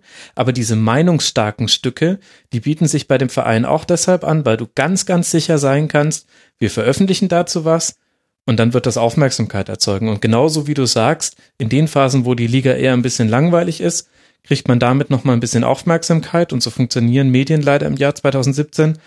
Und in den Phasen, wo andere Themen wichtiger sind, kann man es dann auch mal weglassen. Aber meinem Gefühl nach wird das deswegen nämlich nicht so schnell weggehen. Und da komme ich dann auch so ein bisschen zurück auf das, was Jens auch gesagt hat. Ich weiß nicht, ob das ähnlich wird wie bei Hoffenheim, dass es so stark zurückgeht. Denn wenn Leipzig, ich glaube, das hängt eng damit zusammen, welche sportliche Rolle der Verein in den nächsten Jahren spielen wird. Aber findest du, dass es Hoffenheim abgenommen hat, dadurch, dass Hoffenheim nicht mehr so erfolgreich gewesen ist? Meinem, meinem Gefühl nach ja. Also wenn wir jetzt über Hoffenheim sprechen, dann sprechen gewisse Fankreise natürlich noch über Dietmar Hopp und das ist ja auch okay, das zu thematisieren. Also man muss ja jetzt auch nicht Dinge totschweigen. Es darf ja gerne auch diskutiert werden und gerne auch kontrovers. Aber meinem Eindruck nach geht's jetzt eher um, um Nagelsmann, um die Transfers, um die Dreifachbelastung, die man jetzt in diesem Jahr zum ersten Mal hat. Also alles sehr, sehr viel näher an dem, um das es, um was es eigentlich geht, nämlich Fußball. Während mhm. es in den ersten Jahren ja viel um Aspekte ging, die schon irgendwie auch einen Bezug zu Fußball hatten, aber irgendwie auch nicht. Und eigentlich gibt es keinen Grund, wenn du in der Saisonvorbereitung mal den Artikel geschrieben hast, wo du mal aufgedröselt hast, wie kam Hoffenheim eigentlich jetzt hier nach oben oder wie kam Leipzig nach oben, wie kam das zustande, dass das Logo so aussieht wie das von einem anderen Verein und, und, und, und, und. Eigentlich gibt es ja keinen Grund, diese Artikel dann auch noch ein paar Wochen später noch zu schreiben und dann ein paar Wochen später wieder und dann ein paar Wochen später wieder. Da gibt es keine sportliche Begründung für. Und das erlebe ich jetzt bei Hoffenheim ehrlich gesagt unaufgeregter gerade. Mal abgesehen von irgendwelchen Diskussionen über Spruchbänder in den Kurven, aber da genau. sorgt der mhm. Dietmar Hopp auch selbst dafür, dass das genau. zum Thema gemacht wird. Mhm. Ja, kann natürlich, also es hätte natürlich anders laufen können, wenn man damals irgendwie ein, zwei Spielzeiten zumindest nochmal wirklich der Bayern-Herausforderer gewesen wäre. Ähm, dann wäre man natürlich auch mehr im Fokus gewesen, man hätte mehr Medienaufmerksamkeit gehabt, dementsprechend hätte man vielleicht auch mehr über negative Aspekte, wie sie dann nach oben gekommen sind, sprechen können. Mal gucken, wie es bei Leipzig läuft. Ja, was ich halt schwierig finde, ist, da wird mich die Meinung vom Alex zu interessieren, aber meiner Meinung nach wiederholen sich ab einem gewissen Punkt, nämlich des Erreichens der ersten Liga, die Argumente. Also wir können jetzt natürlich mal abwarten, wie sich Leipzig weiterentwickeln wird. Aber im Grunde ist jetzt viele der Argumente, wie Leipzig dorthin gekommen ist, wo es jetzt ist, nämlich aktuell Platz fünf der ersten Fußball-Bundesliga, die sind irgendwann auserzählt und da hat dann jeder seine Meinung zu. Und eigentlich musst du dann diese Geschichte nicht immer miterzählen. Das kann, das hat ja irgendwann dann auch nicht mehr die Relevanz. Jetzt geht's ja eigentlich um andere Themen ist äh, auch schon so, dass man äh, diese Diskussion ja auch schon seit der Regionalliga-Zeiten hatte. Jetzt seit der Bundesliga ist die Aufmerksamkeit gerade medial sehr extrem groß. Also so hatte ich es auch nicht erwartet gehabt, die Anzahl an Artikeln und ähnliches. Aber die Artikel, äh, also diese Diskussionen gab es schon zur Regionalliga-Zeiten, auch mit den wesentlichen Argumenten. Und es wurde halt nie irgendwie dieser nächste Schritt gemacht, dass man gesagt hat, okay, diese äh, Argumente werden weiterentwickelt, diese Thesen stehen jetzt so und fertig, sondern es wurde irgendwie immer wieder versucht, was Neues reinzubringen, was auf beiden Seiten, also sowohl Argumente dafür auch wieder gegen das Ganze verwaschen hat oder schlichtweg falsch waren. Und es neigt halt dazu, das Ganze, dass halt die, die am griffigsten sind, unabhängig davon, ob sie jetzt inhaltlich richtig sind, dass die halt immer mehr wiederholt werden, werden jetzt so in der Sache ja weniger beigetragen wird, sondern eher gerne halt das, was, was gut klingt, was man griffig nehmen kann. Sei es jetzt zum Beispiel mal, um mal ein Pro-Argument zu nehmen, was sich jedes Mal den Kopf schütteln muss, die Jugendarbeit. Das, es gab noch keinen Nachwuchsspieler, der es in die erste Mannschaft ernsthaft geschafft hat. Äh, man nimmt dort wirklich viel Geld in die Hand, um dort was auf die Beine zu stellen, aber es kam nichts raus. Und trotzdem heißt es immer wieder, ja, die gute Nachwuchsarbeit, die dort geleistet wird. Und das glaube ich nicht, dass man nur Nachwuchsarbeit leistet, damit viele gute Fußballer für die dritte Liga ausgebildet werden. Ja, sondern dass ja, man halt für sich selber, aber trotz, aber trotz all dem wird das immer, also das ist so ein Argument, was immer so mit vorauseilt, was irgendwann mal die lokale Presse auch, äh, halt als These aufgestellt hat. Seitdem eilt das voraus, wo ich mir halt auch immer wieder an den Kopf greife und sage, das stimmt nicht. Ja, vor allem, weil die Jugendarbeit ja auch darauf beruht, dass man junge Spieler von anderen Vereinen zu sich holt, was legitim ist, aber es ist nicht so, dass man jetzt äh, jedem Dreijährigen in Leipziger Umfeld einen Ball vor die Füße wirft und diejenigen, die damit umgehen können, werden dann an den Verein gezogen, sondern da bedient man sich der Mechanismen, die man im Profibereich auch nimmt. Mhm. Aber das ist sowas, also klar, der Verein ist schon ein bisschen da, wir machen eine gute Nachwuchsarbeit, aber in der Stärke des Arguments kam das meistens, habe ich das wirklich in den Medien so wahrgenommen und das wurde dann auch irgendwann wiederholt. Ich glaube, bei Sky lief, ich konnte es mir nicht angucken, weil mich das dann schüttelt, ähm, lief, glaube ich, eine dreiteilige Serie über die Nachwuchsarbeit und wie toll die ist. Ach, die war schwer. Leute, Leute, das, das, das ist, ja, also ich konnte es mir nicht angucken. Ich dachte mir schon, dass die drüber ist. Ich kannte die 1860-Doku und ja, dementsprechend, dass das sind halt solche Dinge, die halt drüber sind, wo ich halt meine, es wird eine Sache oder argumentativ nichts dazu beigetragen es werden einfach nur griffige Argumente gesucht, die man sich halt gegenseitig hin und her wirft. Das ist dann halt ja wenig konstruktiv und gerade auch, wenn man jetzt so diskutieren möchte, grundsätzlich auch sehr ermüdend, dass man da halt sagt, okay, dann bin ich hier raus. Jens, kannst du dem Alex denn Hoffnung machen, dass gewisse Diskussionen aufhören? Ich wäre mir jetzt da gar nicht so sicher, wenn ich mir jetzt auch mal Leverkusen angucke. Ihr müsst euch doch auch immer mit den gleichen Punkten auseinandersetzen, ehrlich, haben keine wer, Fans, ja, na, niemand fährt auswärts und so weiter und so fort. Aber das erfüllt einen Fan ja auch immer mit ein bisschen Stolz. Ja. ich finde schon. Also äh, ich glaube, man kriegt mit der Zeit halt so ein dickes Fell. Also das gehört einfach dazu. Ähm, über andere Vereine gibt es andere Schmähgesänge und die, die meisten Fans werden über die auch hinweg hören und wir hören halt über den Werksverein hinweg und über die zwei Fans und die niedrigsten Einschaltquoten bei Sky und all das dann halt hinweg. Ähm, ich finde immer, sportliche Leistung, die dann am Ende dabei rauskommt, ist das beste Gegenargument. Ich denke, nicht für alles, nicht für alles, aber äh, für mein Ego und für, für meine Fanseele. Ja, und darum geht es ja eigentlich im Kern. Und man kann einen Verein ja gerne aus irgendwelchen Gründen doof finden, aber man kann dem Verein nicht absprechen, wenn er sportlich Erfolg hat, denn da treten die Vereine zwar nicht unter gleichen Bedingungen an, was den finanziellen Hintergrund angeht, aber im gleichen Rahmen, nämlich elf Spieler versus elf Spieler, so ungefähr sieht ein Spielfeld aus, das sind die Regeln. Jetzt macht was mit dem, was ihr alles so an Hintergrund habt und da haben wir ja auch genügend Beispiele, die mit viel Geld auch wenig hinbekommt. Über Leverkusen, äh, über, Entschuldigung, freudscher Versprecher, über Wolfsburg werden wir ja gleich noch sprechen. Auf die wollte ich jetzt eigentlich gerade anspielen.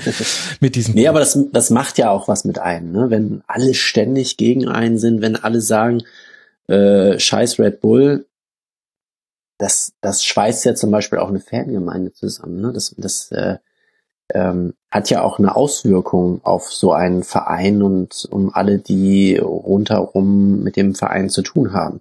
Und das muss nicht unbedingt das Schlechteste sein.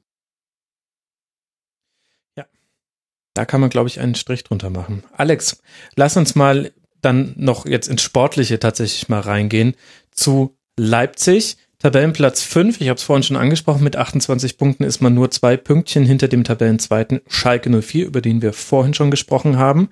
Was ist denn der erste der Aspekte, den du bei der Besprechung dieser Hinrunde wichtig findest?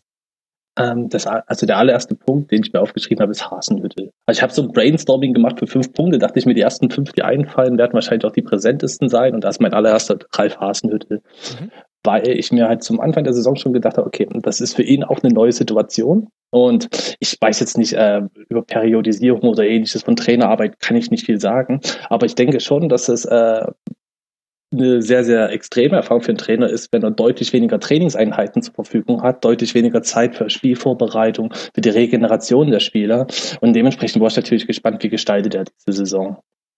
Und es gab dann relativ zum Ende der Saison gab es mal ein schönes Interview in der FAZ mit Ralf Hasenhüttel, um ihn mal zu, äh, wo er gefragt wurde, was er für die Saison umgestellt hat, was jetzt so seine äh, Änderungen waren. Und da fand ich ganz interessant, dass er irgendwann gesagt hatte, ähm, wir wollen, also letzte Saison stand das Spiel dafür, also aggressiv in die Zweikämpfe zu gehen, häufig auch das Foul zu suchen, wenn es halt gar nicht anders geht. Und das wollte er diese Saison ändern oder hat es auch geändert, und zwar im letzten Drittel. Er hat gesagt, die Mannschaft ist grundsätzlich nicht mehr so in der Lage, ähm, Freistöße oder Standards zu verteidigen, weil man grundsätzlich nicht die größte Mannschaft ist. Also möchte man jetzt anders im letzten Drittel agieren. Und das mhm. ähm, wollte man nicht mehr diese aggressiv in die Zweikämpfe, sondern diese Fehlpässe erzwingen. Also von mehreren Seiten anläufen, den Gegner stellen, sodass er den Pass spielt und diesen dann antizipieren. Dafür hat man ja mit Upamecano zum Beispiel einen Top-Spieler gehabt. Ja, und da war ich halt gespannt, okay, ähm, schafft es Ralf Hasenhüttl, das sinnvoll umzusetzen in dieser Zeit, in dieser deutlich äh, limitierteren Zeit. Und ähm, ich finde, es ist ihm nicht ganz so gelungen, wie ich es mir erhofft hatte. Also quasi müsste ich jetzt dem Trainer so ein äh, Zeugnis ausstellen, dann wäre das eher so Richtung drei. Welche Aspekte ähm, haben dir denn gefehlt? Äh, mir hat zum Beispiel äh, gefehlt, eins, was, was Hasenhütte sehr, sehr ausgezeichnet hat in der letzten Saison war, dass er im Wesentlichen an elf, zwölf Spielern festgehalten hat. Das war's. Drumherum wurden zwar immer mal Spieler eingewechselt, wie Oliver Burke, wie Davy Selke, aber sie spielten keine ernsthafte Rolle, wenn alle Spieler fit waren. Das waren dann Pausen und Werner im Sturm, Sabitzer und Forsberg auf der halben Zehn, dahinter dann Demme, Keita und die Viererkette hat sich auch meistens von selbst aufgestellt. Und ich hatte jetzt gehofft, dass er äh, mehr Spieler reinbringt in dieses System und auch wirklich integriert. Ja. Aber die besten Spiele, die so funktioniert haben, waren, wenn das alte Gerüst wieder da stand. Das äh, sei es jetzt zum Beispiel der Neuzugang Bruma oder Augustin, der super gestartet ist, zweifelsohne, oder auch Bruma, der seinen auffälligen Moment hatte, zum Beispiel gegen Dortmund. Aber komplett in dieses Spiel integriert, in diese neue Spielidee, die jetzt ja deutlich mehr im Ballbesitz ist, deutlich mehr über Triplings gehen soll, also dass man eins zu eins Situationen lösen muss, weil der Gegner halt tief steht, sehr gut organisiert steht und dann halt er sich nehme ich an, einfach gedacht okay, wir müssen mehr in 1 zu 1 Situationen lösen und es klappt ja grundsätzlich auch. Also man hat viele Triplings, viele erfolgreiche Triplings, aber man kommt nicht in diese gefährlichen Zonen rein, nicht so häufig. Und das ist halt das, was mir ein bisschen fehlt, wo ich sage, okay, ich erwarte mir schon, man steckt dieser selbst die Ziele und auch Hasenhütte und Ralf Rangnick haben ja klar gesagt, wir wollen Champions League spielen. Und da erwarte ich mir dann doch schon mit dem Spielermaterial, was auch dazugekommen ist, dass man doch noch mehr Varianz reinbringt. Ja, deswegen und liegt das am Trainer? Vielleicht auch an dem, an dem Spielsystem, was man auch erstmal verinnerlichen muss, oder dem Spielstil eher. Es geht da, glaube ich, weniger ums System. Oder vielleicht auch an den Spielern. Denn wenn du sagst, in den alten Formationen alt in Anführungszeichen, in großen Anführungszeichen mhm. bei Leipzig, äh, funktioniert es besser, dann spielt da eben auch eine ganz andere Kategorie Stürmer. Wenn ich mir eben einen Navigator anschaue oder auch einen Emil Forsberg, wobei der ja in der Saison sogar eher noch abfällt zur letzten mhm. Saison hin. Das ist ja ähm, auch ja, einfach ein Unterschied, als wenn die Backups dafür spielen. Stimmt absolut. Also wenn die Spieler da, äh, gerade Forsberg hatte natürlich auch durch, durch viele gute Standards, auch viele Assists letzte Saison, das ist diese Saison nun gar kein Faktor mehr. Aber trotzdem fehlt mir irgendwie im letzten Drittel, also im offensiven Drittel, mir da die Zielstrebigkeit, der bessere Plan. Es entsteht vieles situativ. Und gerade wenn dann halt viel Rotation ist, eins der Paradebeispiele ist das äh, Auswärtsspiel in Augsburg mit der 1-0-Niederlage, wo ich glaube sieben oder acht Spieler reinrotiert wurden. Ja. Und man hat gesehen, die Mannschaft wusste nicht, wie sie anrennen sollte. Es gab viele Querpässe, es gab viele Dribbling-Versuche, aber es kam produktiv nichts raus. Und das war etwas, was äh, mir bei vielen Spielen auffiel, wo der Gegner organisiert war. Ich nehme Hoffenheim jetzt raus bei diesen ganzen Betrachtungen, weil Hoffenheim war einfach unglaublich effektiv und sehr viel besser ohne Ball als Leipzig mit Ball. Aber auch bei anderen Spielen, wo der Gegner äh, vielleicht nicht so variantenreich individuell so hoch besetzt ist, hat man trotzdem immer wieder Probleme gehabt, dieses letzte Drittel so stark zu bespielen. Und wenn ich mich äh, richtig erinnere, gab es eigentlich nur zwei richtig gute Spiele offensiv, die, mir, die mich überzeugt hatten. Das war gegen Freiburg. Das war ein 4 zu 1 und das Heimspiel gegen Porto. Mhm. Wo halt auch Porto gesagt hat, wir waren komplett überrascht, weil sie den Spielstil spielten, den wir spielen wollten. Aber ansonsten fehlte mir da im letzten Drittel doch noch, ich sage jetzt nicht, dass man hätte mehr Spiele oder mehr Gegner hätte aus dem äh, Stadion schießen müssen. Aber dass man halt mehr offensive Präsenz hat, mehr Gefahr ausstrahlt, wie es zum Beispiel, äh, da gucke ich neidvoll nach Leverkusen, äh, das zum Beispiel beim direkten Vergleich war, als man in Leverkusen gespielt hat, in Leverkusen immer wieder schaffte, irgendwie in eine gefährliche Ecke zu kommen, immer wieder gefährlich bis von Strafraum kam, auch in Unterzahl, weil da halt eine ganz andere Dynamik drin steckte. Ja, das fehlt mir bei Leipzig aktuell. Und klar kann man das auch ein bisschen auf die Spieler geben oder ähnliches, aber natürlich in erster Linie steht da für mich der Trainer vorne dran. Trotz alledem bin ich immer noch zufrieden, also ich möchte ihn nicht rausschmeißen oder ähnliches nicht, dass das jetzt so rüberkommt. Darf ich da einmal einhaken? Hm? Ähm, wie wichtig findet ihr Spieler auf dem Platz? Also du hast halt gerade äh, erzählt, dass äh, da irgendwie sieben neue Spieler reinrotiert worden sind und letztlich wusste niemand, was zu tun ist, wie, wie man halt anlaufen soll. Ähm, wie wichtig findet ihr Spieler, die dann halt quasi der verlängerte Arm auf dem Platz sind? Also ähm, in Leverkusen hat man das halt vielleicht irgendwie bei den Benders oder so, die halt dann mhm. äh, das weitergeben? Gibt es jemanden in Leipzig, der das macht und der dann halt gerade da gefehlt hat? Oder muss das alles von außen kommen? Es gibt in Leipzig so zwei Mentalitätsspieler, würde ich sie nennen. Das ist ein, also einmal Sabitzer ganz vorneweg. Der ist auch nicht zwangsläufig der verlängerte Arm vom Trainer, sondern der ist dort einfach Anpeitscher und so wie er denkt, soll es dann auch laufen. Also das ist auch sicherlich auch eine gesunde Portion Egoismus mit dabei. Aber das ist einer der unbedingt das Beste sein muss. und dann halt so Stefan Ilsanker, der da auch ebenfalls sehr, sehr äh, stark auf dem Feld präsent ist, durch Ansprachen, durch Zweikämpfe halt auch mal was ausstrahlt, um mal hier ein Zeichen zu setzen. Auch vom Trainer halt aus. Aber ansonsten ist ja, wirkt die Mannschaft auf mich eher wie eine sehr ruhige Mannschaft. Also Diego Demme ist da jetzt zum Beispiel kann ich da nicht wahrnehmen. Wenn er da jetzt hier irgendwie Leute rumschickt oder so, fällt mir das dann schwer einzuschätzen. Sehr präsent sind mir halt Sabitzer und vor allen Dingen auch Ilsanker. Und vermisst du dann so einen Spieler? Oder denkst du? Hm, ich, ich bin da gar nicht so, dass ich sage, es braucht unbedingt einen Führungsspieler. Ich denke, gerade so bei diesen jungen Spielern ist es auch sehr schwer, dass man dann äh, so einen direkt hat. Das müsste dann schon älterer sein. Ich, vielleicht können, kann Kevin Campbell in diese Rolle wachsen. Vielleicht ist er da auch schon ein bisschen drin. Vielleicht ist das auch der Grund, warum man ihn dann geholt hat. Ähm, ihn könnte ich mir gut vorstellen, dass das da auch gut funktionieren kann. Aber ansonsten sehe ich jetzt keinen, dem ich jetzt so die Führungsrolle komplett abnehmen würde. Auch von der Leistung her. Also so jemand, der äh, permanent auf dem Platz ist oder häufig auf dem Platz steht, so ein Leistungsträger, der das dann auch ausstrahlt. Ja, das war früher Dominik Kaiser, aber der spielt im Kader keine so große Rolle mehr. Da würde ich tendenziell tatsächlich eher sehen, dass das vielleicht Kevin Campbell in diese Rolle wächst, weil ich glaube, da hat man doch einiges vor auf lange Sicht mit ihm. In der letzten Saison hätte ich da ja noch Emil Forsberg genannt, der ja eine unglaubliche Debütsaison in der ersten Liga gespielt hat, zusammen mit Cater. Das gefährlichste und gleichzeitig auch defensiv mit beste Duell, Duett, Duo, Entschuldigung, mhm. in der Fußball-Bundesliga. In dieser Saison von Forsberg viel weniger zu sehen. Also nur mal zum Vergleich. Letzte Saison acht Bundesligatore und 21 Vorlagen. Diese Hinrunde ein Tor und drei Vorlagen. Kann man Gründe finden, woran das liegt, außer einfach nur nicht so in Form wie letztes Jahr? Ja, zum einen, äh, die Standards haben deutlich an Qualität abgebaut, also die eigenen Standards, die man dann halt in äh, Ecken oder Freistöße, die halt mhm. komplett äh, einfach ins Ausgehen oder komplett ungenutzt bleiben. Und ich weiß jetzt nicht, ähm, wenn man jetzt die Vorlagen auf die Minuten runterrechnen würde, wie viel war das da letzte? Kannst du das schnell sagen? Nee, schnell nicht. Langsam kann ich es dir kann ich dir sagen. Wird ein bisschen dauern. Pro Spiel kann ich mhm. dir wahrscheinlich runterbrechen.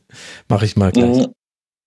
Ja, aber ähm, auch so, er ist schon präsent, wenn er dann, also ich erinnere mich zum Beispiel an, äh, an das Spiel gegen Hannover, wo man äh, in Rückstand lag, wo man die ersten 60 Minuten gar nicht richtig auf dem Platz war, dann kam Forsberg, dann lief es schon besser, dann kam Kai, äh, Kaita ins Spiel und dadurch wurde Forsberg noch besser und hatte da auch seinen Platz. Ähm, ja, für mich hat Bo Forsberg auch ein bisschen drüber über dem, was, was sein reelles Leistungsvermögen war. Ja. Mhm. Und aktuell klappt es da nicht mehr so drin, wobei ich das, wie gesagt, auch darauf schiebe, dass sich halt äh, die Spielanlage ein bisschen geändert hat. Man konnte natürlich in der ersten, in dieser überragenden Hinrunde, was halt immer ein bisschen unfair ist, das als Benchmark zu nehmen, ähm, konnte man natürlich auch anders spielen. Man konnte noch mehr Kontersituationen nutzen und auch sinnvoll ausspielen. Das ist ja jetzt nicht mehr so der Fall. Auch, dass man äh, eigene Umschaltsituation kaum noch gefährlich nutzt, finde ich. Und ja, dementsprechend kommt er da nicht mehr so zur Geltung. Er ist ja der, der mit dem ersten Kontakt nochmal ein bisschen Raum gewinnt, nochmal irgendwo eindringt und dann halt nochmal diesen gefährlichen Pass spielt. Und das ist zur Zeit bei diesem gut sortierten Defensiven. Es war, wie gesagt, es war gegen Augsburg, war es sehr auffällig, wie gut da die Gegner mittlerweile eingestellt sind, auch gegen Hoffenheim, wo ich mich an nicht viele gefährliche Chancen erinnern kann. Und ja, da kommt er dann nicht mehr so zum Zug. Deswegen fand ich schon äh, die Idee von, von Hasenhüttl, also ich nehme an, dass es eine Idee war, halt mehr dribbelstarke Spieler reinzubringen, schon grundsätzlich klug oder halt sinnvoll. Und ja, und da ist es das halt, wo ich so ein paar Probleme sehe, dass die halt noch nicht so richtig integriert sind, wie zum Beispiel ein Augustin, der am Anfang gut gestartet ist ja. und jetzt gar keine Rolle mehr spielt, so richtig. Das letzte Mal, seinen letzten präsenten Auftritt hat er in Leverkusen gehabt, wo in der zweiten Halbzeit eingewechselt wurde. Ich erinnere mich an eine schöne symbolische Szene. Er erobert den Ball und fällt drei Meter weiter hin der Ball war weg. Ja, stimmt, das passt äh, tatsächlich dann zur Gesamthinrunde von Augusta ganz gut. Das alles ist viel kritischer, als ich es eigentlich erwartet hätte, unter uns gesprochen, denn wir reden mhm. hier, ja immer noch über den Tabellenfünften, der seine erste Champions League Saison spielt. Richtig. Du hast es ja auch immer wieder eingeordnet und gesagt, du, du weißt, es ist Jammern auf hohem Niveau, aber mhm. ist deine, deine Stimmung auch so ein bisschen stellvertretend für die des Umfelds in Leipzig? Also greift man da eher schon nach den Sternen und sagt sich, schaut eher auf die Punkte, die man liegen hat lassen, denn auf die 28 gewonnenen? Es ist halt, äh, vielleicht sind es einfach nur die letzten Spiele, die halt so wirklich, äh, ja, einen doch ziemlich ja, sprachlos zurücklassen. Ich finde ja. immer noch keine richtige Erklärung dafür. Ihr seid so ein ähm, bisschen in die Hinrunde ausgetrudelt mit richtig, zwei das, Niederlagen das und zwei Unentschieden aus den letzten vier Spielen und vor allem hat es den Eindruck gemacht, dass ihr einfach, also die Winterpause war dringend notwendig. Richtig, also sowohl körperlich als auch mental wirkte die Mannschaft tatsächlich komplett fertig.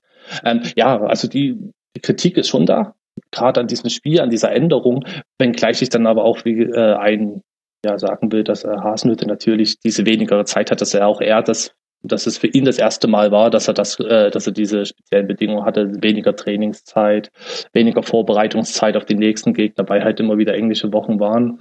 Ähm, dementsprechend 28 Punkte jetzt, das ist dieselbe Punkteausbeute wie in der letzten Rückrunde, wo ich dann schon das Gefühl hatte, RB hat sich auf, also auf einem gewissen Gefühl, äh, auf einem gewissen Niveau etabliert.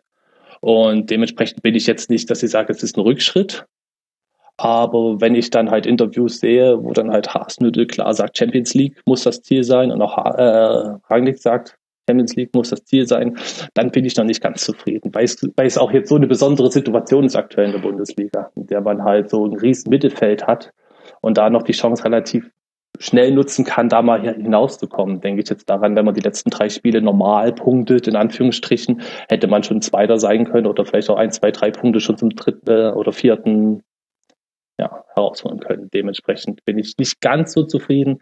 Ähm, das ganze Umfeld, ich glaube, das ist ja zweigespalten. Es gibt einige, die sind über jedem Fußball-Bundesligaspiel glücklich, dass hier stattfindet, egal unter welchen Bedingungen, und andere erwarten schon mehr. Kannst du nachvollziehen, dass das, glaube ich, einigen Hörerinnen und Hörer da draußen so ein bisschen in den Ohren stecken bleibt, wenn sich jemand in seiner zweiten Bundesliga-Saison über das nicht klare Erreichen der Champions League beschwert, in Anführungszeichen?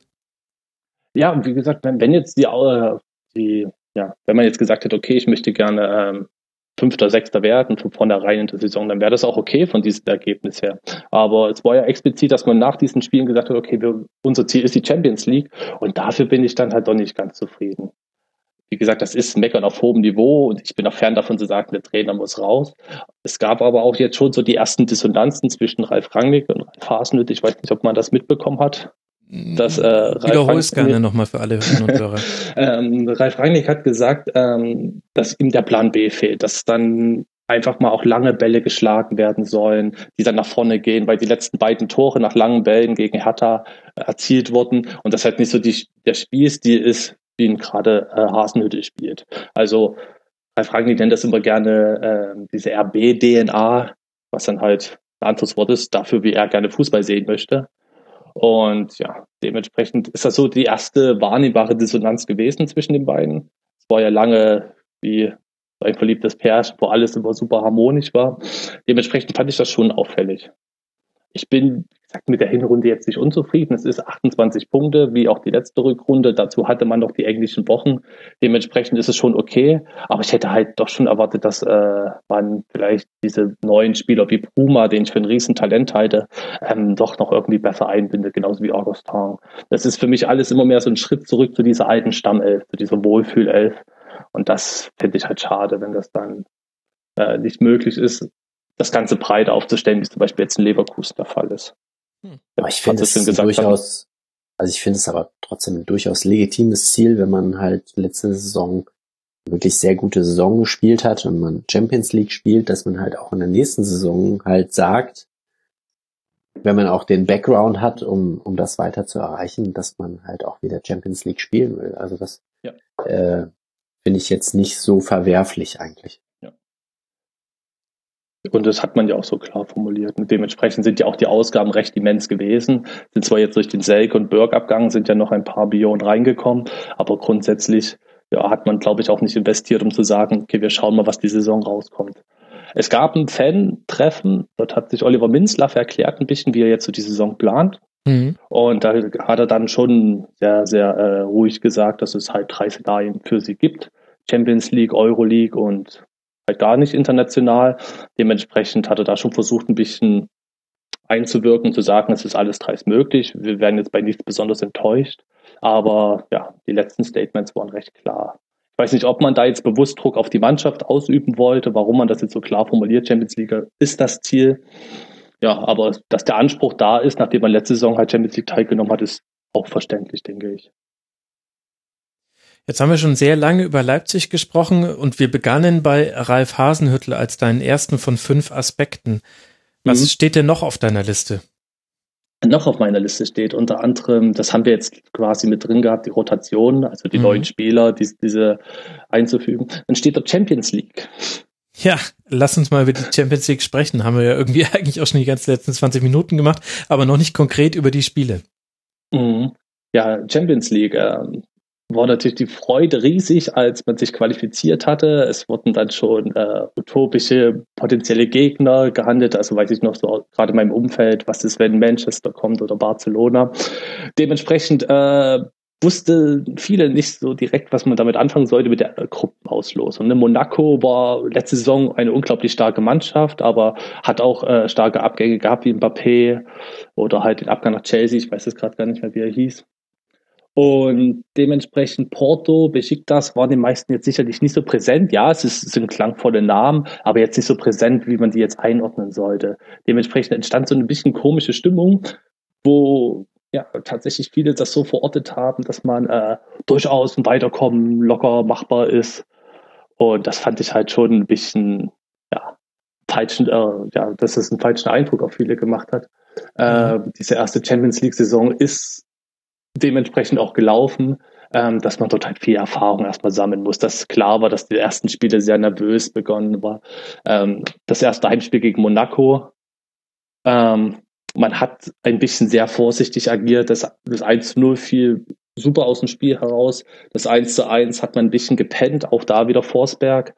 Und ja, und dann hat man sich nicht so richtig getraut. Man wirkte, die Mannschaft wirkte zufrieden mit dem einen Punkt. Zu dem Zeitpunkt war Monaco auch noch, auch in der Saison allgemein sehr gut drin, sodass man das dann nicht so richtig einordnen konnte. Ja, und dann kam das Spiel bei Besiktas, was dann absolut als Lehrgeld zählt, in meinen Augen. Ja.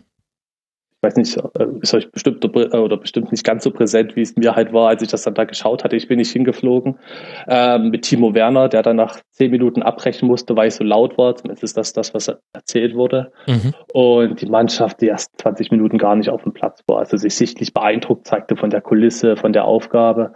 Und ja, es dauerte tatsächlich 45 Minuten. Die Mannschaft kam besser rein. Die Mannschaft zeigte dann auch, hatte auch viele Torchancen, aber machte dann das Tor nicht.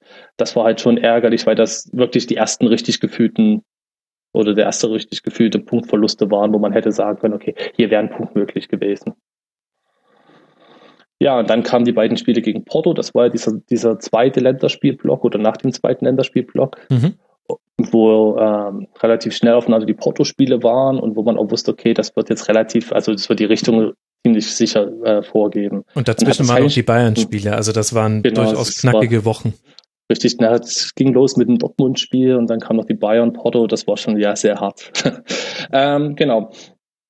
Äh, die Porto-Spiele, das Heimspiel lief super, man machte drei Tore in einer Phase in der ersten Halbzeit, wo man hätte auch mehr machen können, also immer wieder nach vorne, immer wieder Chancen gehabt, das war wirklich beeindruckend, aber man kassiert zwei blöde Gegentore. Das war, ich glaube, beide nach Standards. Ja, und hätte man zu dem Zeitpunkt schon gewusst, dass das im Rückspiel ähm, den direkten Vergleich kostet, der äh, ja entscheidend ist dann bei der Champions League, äh, bei Punktgleichheit. Oder? Kor korrigier mich, wenn ich falsch liege. Nee, das war richtig, ne? Nee, ist richtig. Ja. Äh, ja, da war das natürlich sehr ärgerlich, dass es gerade so zwei einfache Gegentore waren, wo man auch selber die Chancen nicht genutzt hat. Und das hat dann die ganze, ja, so ein bisschen die Richtung vorgegeben, wie es für, äh, dass man sich mehr in der eigenen Hand hat, dass man jetzt schauen muss, okay, wie ist der Gegner, was machen die jetzt? Und ab da lief es dann zwar in Monaco noch sehr gut mit dem 4 zu 1. Ähm, Porto holte trotzdem noch mal einen wichtigen Punkt und dann hätte man mehr Punkte holen müssen als Porto im Parallel gegen Monaco, die schon ausgeschieden waren. Und da war halt relativ klar, dass das kein Happy End gibt. Und ja, dann verlor man dazu noch das Heimspiel, was so ja perfekt in diese Phase da, ich habe das ist mein fünfter Punkt, die Krise, ähm, ja, reingepasst hat mit diesen 2 zu 1. Also klein, in Anführungsstrichen habe ich das reingeschrieben. Okay. Ähm, 1 zu 2, was halt natürlich schön abgeschlossen wurde in der 90. und 91. Minute durch einen Standard von Taliska, der den dann noch reinmachte. Ja, das passte in dem Augenblick gut zur, zur Champions League Saison. Am Anfang ein bisschen äh, ja wenig reif gewesen, sich hat erstmal beeindrucken lassen, was aber auch okay war. Also da mache ich keinen Vorwurf. Dann ein bisschen rangekommen, wie auch in diesem Spiel gegen Besiktas und am Ende dann trotzdem ja nicht weiterzukommen, was auch verdient war, denke ich mal, in dieser Saison. Und dafür aber ein siebtes und achtes Champions League Spiel geschenkt zu bekommen, ich würde das Aufeinandertreffen mit äh, dem SSC Neapel in der Europa League als Champions League würdig beschreiben. Also das ist hm, Jammern ja. auf hohem Niveau. Ja, wobei, äh, es war mein Wunschgegner, Neapel. Ähm, es ist aber auch so, dass ich da glaube, dass äh, Neapel nicht mit voller Kapelle auftritt in der aktuellen Serie A-Saison. Und auch äh, Ralf Rangnick hat zumindest durchklicken lassen, dass der Euroleague jetzt nicht der große Wert hat. Äh, er meinte dazu, ich gebe es mal sinngemäß wieder, man bräuchte neun englische Wochen, um dort ins Finale zu kommen. Und es hätte keinerlei, also nicht keinerlei, aber es hätte halt nur überschaubaren finanziellen Anreiz. Es wäre halt äh, im Vergleich zu dem, was man möglicherweise dadurch einbüßt an Trainingsvorbereitungszeit Richtung Champions League Platz zu qualifizieren. Also Boah. fürchte ich ein bisschen, dass, dass es da vielleicht nicht B11 gegen B11 ist, aber vielleicht auch nicht die beiden ersten Mannschaften spielen. Weil auch gerade für Neapel ist das ja eine super Saison. Erster Platz, Juventus schwächelt ein wenig. Die Mannschaft ja, ja. ist ja auch zum Teil schon über 30, ne, mhm. wenn ich da an Dries Mertens und so weiter denke. Auch eine Mannschaft, die sehr abhängig ist, zum Beispiel von Insigne. Dementsprechend fürchte ich, dass es nicht äh, auf beiden Seiten nicht die erste Kapelle auftritt. So sehr es mir wünsche. Ich werde auf jeden Fall dort sein. Ah, ganz im Ernst, also da gibt mir dann ja. schon ein bisschen die Hutschnur auf. Also da spielst du in deiner zweiten Bundesliga-Saison zum ersten Mal Champions League, kommst dann in die Europa League und bist dann damit nicht zufrieden aus finanziellen Gründen. Also Ah. Ja, also, also, also finanziell habe ich jetzt vielleicht also in dem Sinne auch, dass es, dass dadurch vielleicht die Möglichkeit. Ich meine, es ist der weniger attraktive Wettbewerb. Das ist ja schon völlig mhm. klar. Da sind wir uns ja auch alle einig. Europa League macht wesentlich weniger Spaß als Champions League und trotzdem lecken sich so viele die Finger nach. Und meine Güte, es ist doch ein sportlicher Wettbewerb. Da gehe ich doch bitte mit Ambitionen rein. Und wie kann man denn sonst immer so super ehrgeizig sein und sagen, oh, jetzt haben wir aber in unserer ersten Saison mit Dreifachbelastung ist aber jetzt zwei Punkte in deinem Tabellenzweiten ganz schön schlecht. Und dann auf der anderen Seite sagen, boah, Europa League, nee, da haben wir aber keine Lust drauf. Also ich kann den Ärger natürlich schon verstehen, aber ich äh, kann auch die Position durchaus verstehen, dass man jetzt dann Europa League spielt und dass das vielleicht nicht unbedingt das Geilste von der Welt ist, wenn man sich anguckt, äh, wie viele Mannschaften durch die Europa League wirklich total aus der Balance gerissen wird gerissen werden, die äh, die Kölner, die jetzt halt dann auch die Dreifachbelastung hatten, Freiburger äh, in den vergangenen Spielzeiten, wo es dann immer fast immer so war, dass der, der überraschend in die Europa League gekommen ist, ähm, dann in der nächsten Saison wirklich hart, hart arbeiten musste, um überhaupt die Liga zu halten. Und äh, auch für Leipzig ist es jetzt so, die werden weiterhin die Dreifachbelastung haben. Und äh, wenn man nächstes Jahr wieder Champions League spielen will, was natürlich auch äh, lukrativer ist als Europa League, dann ist das natürlich schon äh, ein ganz schönes Stückchen schwieriger. Ähm, ja, aber wenn du Champions League spielen willst, dann musst du auch in der Lage sein, dich dafür zu qualifizieren, wenn du vielleicht noch in einem anderen internationalen Wettbewerb dabei bist, oder? Also ich finde, Freiburg und Köln na, sind na, da nicht klar. die richtigen Vergleichsmaßstäbe, wenn wir von Leipzig sprechen. Ja. Wie gesagt, ich, ich wünsche mir da auch definitiv, also dass beide Top-Mannschaften antreten werden. Es ist auch nicht so, dass es jetzt jemand gesagt hat, wir fahren da nur mit einer BL hin oder mit einer verstärkten U19. Das, das mhm. nicht, aber ich habe halt so das so im Gefühl, dass auf beiden Seiten nicht die ersten Mannschaften da auflaufen werden. Ich weiß nicht, wie, was typisch ist für Serie A-Mannschaften, die da relativ weit oben sind. Ich glaube, ich habe da schon öfters gehört, dass da regelmäßig mit B11 angetreten wird, ähnlich wie es halt auch für die englischen äh, Teams der Fall sein soll. Ja, deswegen so schön diese Auslosung ist, die mich echt gefreut hat, habe ich irgendwann später bei einem äh, Twitterer aus Neapel oder der für, halt über Neapel twittert viel schon ge äh, gelesen, dass man das dort recht ähnlich sieht in der Situation. Also bin ich auf jeden Fall gespannt. Trotzdem freue ich mich auf das Duell Sachi gegen Has auf jeden Fall. Das ist schon so ein kleines Highlight für die Saison für mich. Genau, also es könnte auch Champions League sein. Okay, wir, also wir haben Hasenhüttel, Rotation, Champions League, in Anführungszeichen Krise. Was steht auf Platz 5? Auf Platz 5 steht Außer die Bayern-Spiele. Ah, okay, ja. Das hätte das mich fast war, Also, also mhm. be beziehungsweise ich habe äh, den, erst den ganzen zweiten Block nehmen wollen, weil halt da auch noch das Dortmund-Spiel auf jeden Fall dazugehörte, wo man gerade in Dortmund gespielt hatte und dann so ein gewisser Lauf entstand, bei dem auch ja. die Artikel wieder hochkamen, dann gesagt haben, ja, Leipzig ist jetzt wieder im Lauf, können die Bayern herausfordern. Ja, und dann kam es halt zu diesem Pokalspiel bei, ja, ich wusste ehrlich nicht, wie ich da jetzt so reingehen sollte von der Erwartung.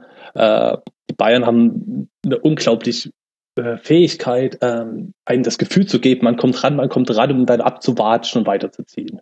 Das ist so gerade äh, letzte Saison, wo man nach München gefahren ist, die 3 zu 0 Pleite kassiert hatte, wo man eigentlich das Gefühl hatte, na, vielleicht geht heute irgendwas. Ja, ja und so habe ich so immer das Gefühl, dass das so die Bayern Superpower ist. Ja, dementsprechend wusste ich bei den DFB-Pokalspielen nicht so richtig, was ich erwarten sollte und bin auch recht neutral reingegangen. Und dann hat mich das Spiel wirklich begeistert. Also so, man war in der ersten Halbzeit, ich weiß nicht, ob ich da zu viel Fanbrille sehe, aber ich hatte das Gefühl schon, die Mannschaft war ein bisschen besser als die Bayern. Ich, ich rede nicht ja. davon, dass sie dominiert haben, aber dass sie schon besser waren. Ja, genau. Mit Pech ja. gibt es einen Strafstoß. Oder was ja. heißt mit Pech? Bis heute kann man da trefflich drüber diskutieren, ob das wirklich ein Freistoß war, nur dieses mhm. Faulen. Das kann man, denke ich, schon so argumentieren. Da war Leipzig über weite Strecken des Spiels das bessere Team. Genau, und dann kommt zur zweiten Halbzeit dieser ja, berechtigte äh, Cater-Verweis. Das war absolut äh, berechtigt. Ähm, die Kritik kam ja dann hauptsächlich dadurch, dass ähm, auch Bayern sehr hart, zum Teil ist Arturo Vidal fällt mir da jetzt ein. Ich weiß nicht, ob es auch Tolisso betraf. Und dass da ähm, ja das Gefühl aufkam, dass äh, da die Bewertung nicht ganz gleichmäßig war. Ich glaube, Markus Merck twitterte dazu, dass das ein schwarzer Tag für Schiedsrichter gewesen sei. Ja, das ähm, ja, das war so, so dieser erste sag mal, Bauchschlag, den aber die Mannschaft noch gut weggesteckt hatte. Es kam dann zum Elfmeter. Ich glaube, der war ja jetzt nicht so ein glasklarer Elfmeter. Die Mutter Und, aller Konzessionsentscheidungen, um Matsumis zu zitieren. Sehr gut. Ein besonderer ja, Freund dieses Podcasts, bitte melde dich endlich. ja, es war für mich jetzt auch nicht, dass ich gesagt habe, okay, da muss man jetzt einen Elfmeter geben. Ja, Pausen wurde gefoult, wenn ich mich richtig erinnere. Der Elfmeter klappte noch super. Ähm, ja, und das war halt so, so ein Spiel, wo ich gesagt habe, okay, jetzt ist hier vieles möglich. Und dann kam doch noch das 1 zu 1, dann kam das Elfmeterschießen, was überraschend gut lief, also auch von, von Leipziger Seite, bis dann halt Berner verschoss, den letzten. Mhm. Ja, und da war das wie so ein, also man war schon zufrieden mit der Mannschaft, die Leistung war absolut super. Ähm, aber man hatte schon so, so ein bisschen so diesen Spannungsabbau da, also was jetzt das nächste Spiel anging in München. Und man einfach das Gefühl hatte, die Mannschaft war tot. Das war so eine Energieleistung, das hat sowohl körperlich als auch geistig ganz, ganz viel Kraft gekostet. Ja, und dann fährt man nach München und Drei Tage ich weiß gar später. nicht mehr. Ja, und dann, ich weiß gar nicht mehr, wann Orban die rote Karte wegen Notbremse bekam. Aus 10 oder 15 Minuten im Spiel. Es war in der 13. Minute. Ja, in der 13. Minute. Ja, und dann war das Spiel irgendwie, hatte man ja, war, war die letzte Spannung abgefallen für dieses Spiel. Ich glaube, man einigte sich dann relativ schnell auf ein 2 zu 0, spielte die letzten 50, 60 Minuten relativ entspannt runter. Ja, ja und das war, das war so, so was, ich glaube, das hat beide Spiele, auch wenn das zweite jetzt nicht körperlich so anstrengend war, es hat, glaube ich, mental ganz, ganz viel Kraft gekostet. Und ich glaube, das ist auch ein bisschen was, ähm, was hinten raus gefehlt hat. Dass man halt diese positive Energie, die man hätte, vielleicht durch einen ähm, ja, keine Ahnung, das Weiterkommen oder so. Das hätte, glaube ich, einen riesen Boost gegeben, aber so hat man zweimal, einmal sehr gekämpft, verloren, das zweite Mal, weiß nicht, ob das aufgrund dessen war, dass das einige auf den Zahnfleisch ging. Ja, das ist dann dieses Gefühl, dass es war harte Pleiten. Ich glaube, die haben auch bei der Mannschaft nachgewirkt. Ja, interessant. Eine ähnliche These hat Tobias Escher in unserer letzten Schlusskonferenz vertreten. Die stützt du ja auch. Was mich damals beeindruckt ist das falsche Wort, aber was bei mir hängen geblieben ist, war die Aussage von Ralf Hasenhüttel nach Schlusspfiff des Spiels dann eben in der Bundesliga, wo er gesagt hat, im Grunde wäre ich am liebsten nach 13 Minuten schon wieder nach Hause gefahren.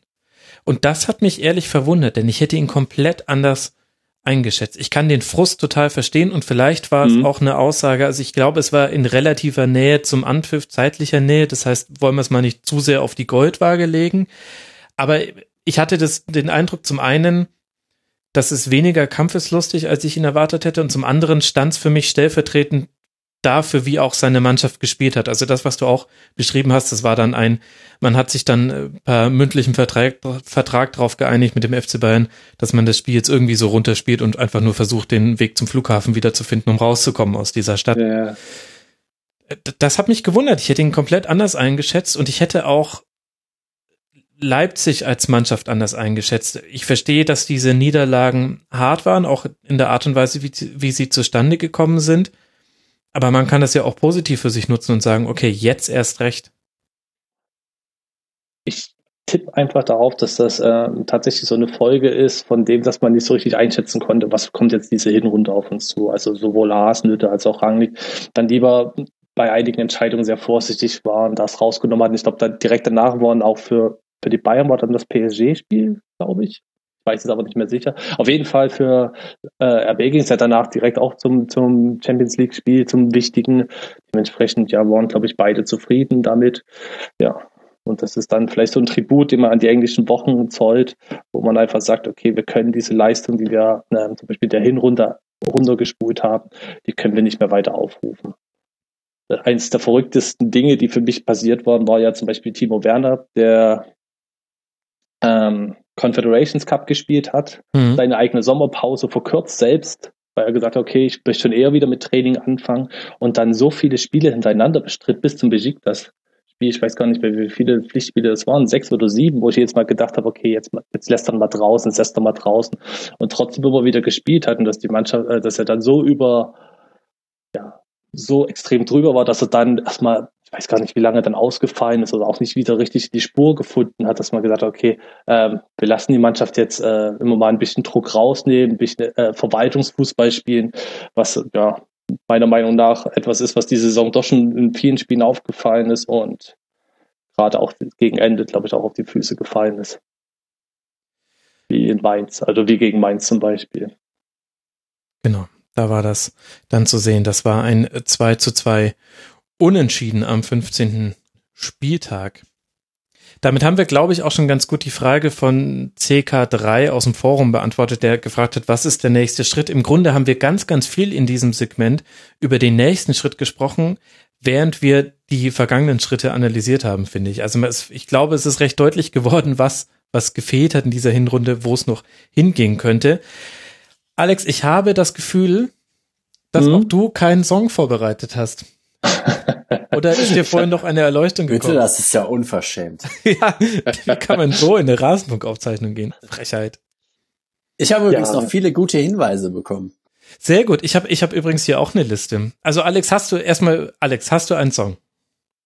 Ähm, ja, ich würde einfach sagen, wir haben das ja recht gut zusammengefasst jetzt am Ende, dass es halt nicht unbedingt immer das ist, was man von, von der Leipziger Mannschaft erwartet. Also so gerade dieses Auflaufen mit der breiten Brust, nochmal Gas geben, auch wenn es in Unterzahl ist gegen die Beine oder ähnliches. Ähm, ich habe mal so diese, um die Phrasen zu brechen. Der Mannschaft fehlt zurzeit das Selbstbewusstsein. Und da ich gerne Offspring höre, wäre es vielleicht sehr fürs Team. Sehr ich weiß Team. es nicht. Sehr schön. Okay, das ist auch besser als meine Vorschläge. Ich möchte sie wenigstens kurz noch loswerden. Ich habe nicht ganz ernst gemeint, den Ballast der Republik von den Toten Hosen. Äh, Was du für Lieder kennst. Was ist das? ja, keine Ahnung. Zwei Dosen Sprite, keine Ahnung, wie ich da drauf gekommen bin, von Kraftklub. Am I Evil von Metallica. Da mag ich vor allem das Fragezeichen dran.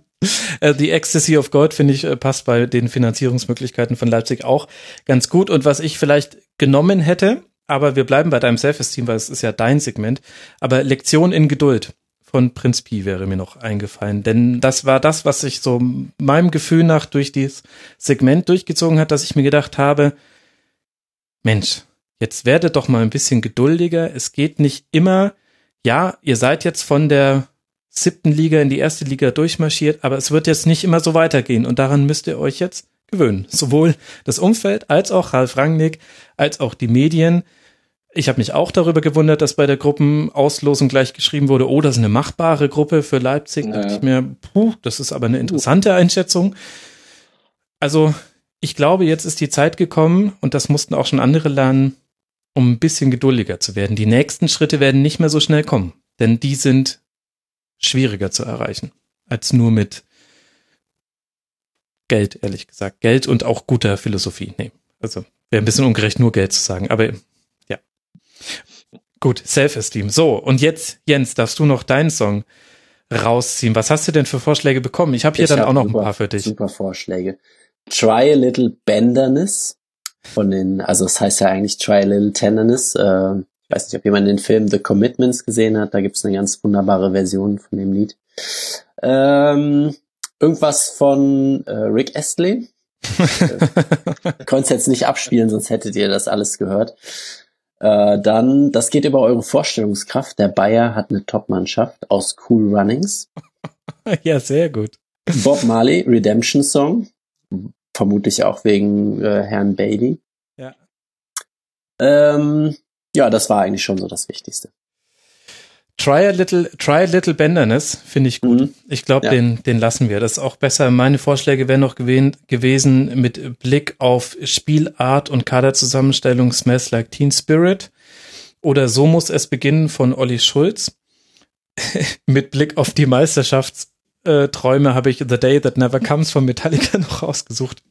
Und weil du immer so vorsichtig warst in deinem Segment, fiel mir vorhin noch Kartenhaus ein. Das ist auch ein Lied von äh, Prinz Pi, weil sich das alles so angefühlt hat, als ob das ganz, ganz auf ganz wackeligen Beinen stünde, diese ganze Saison.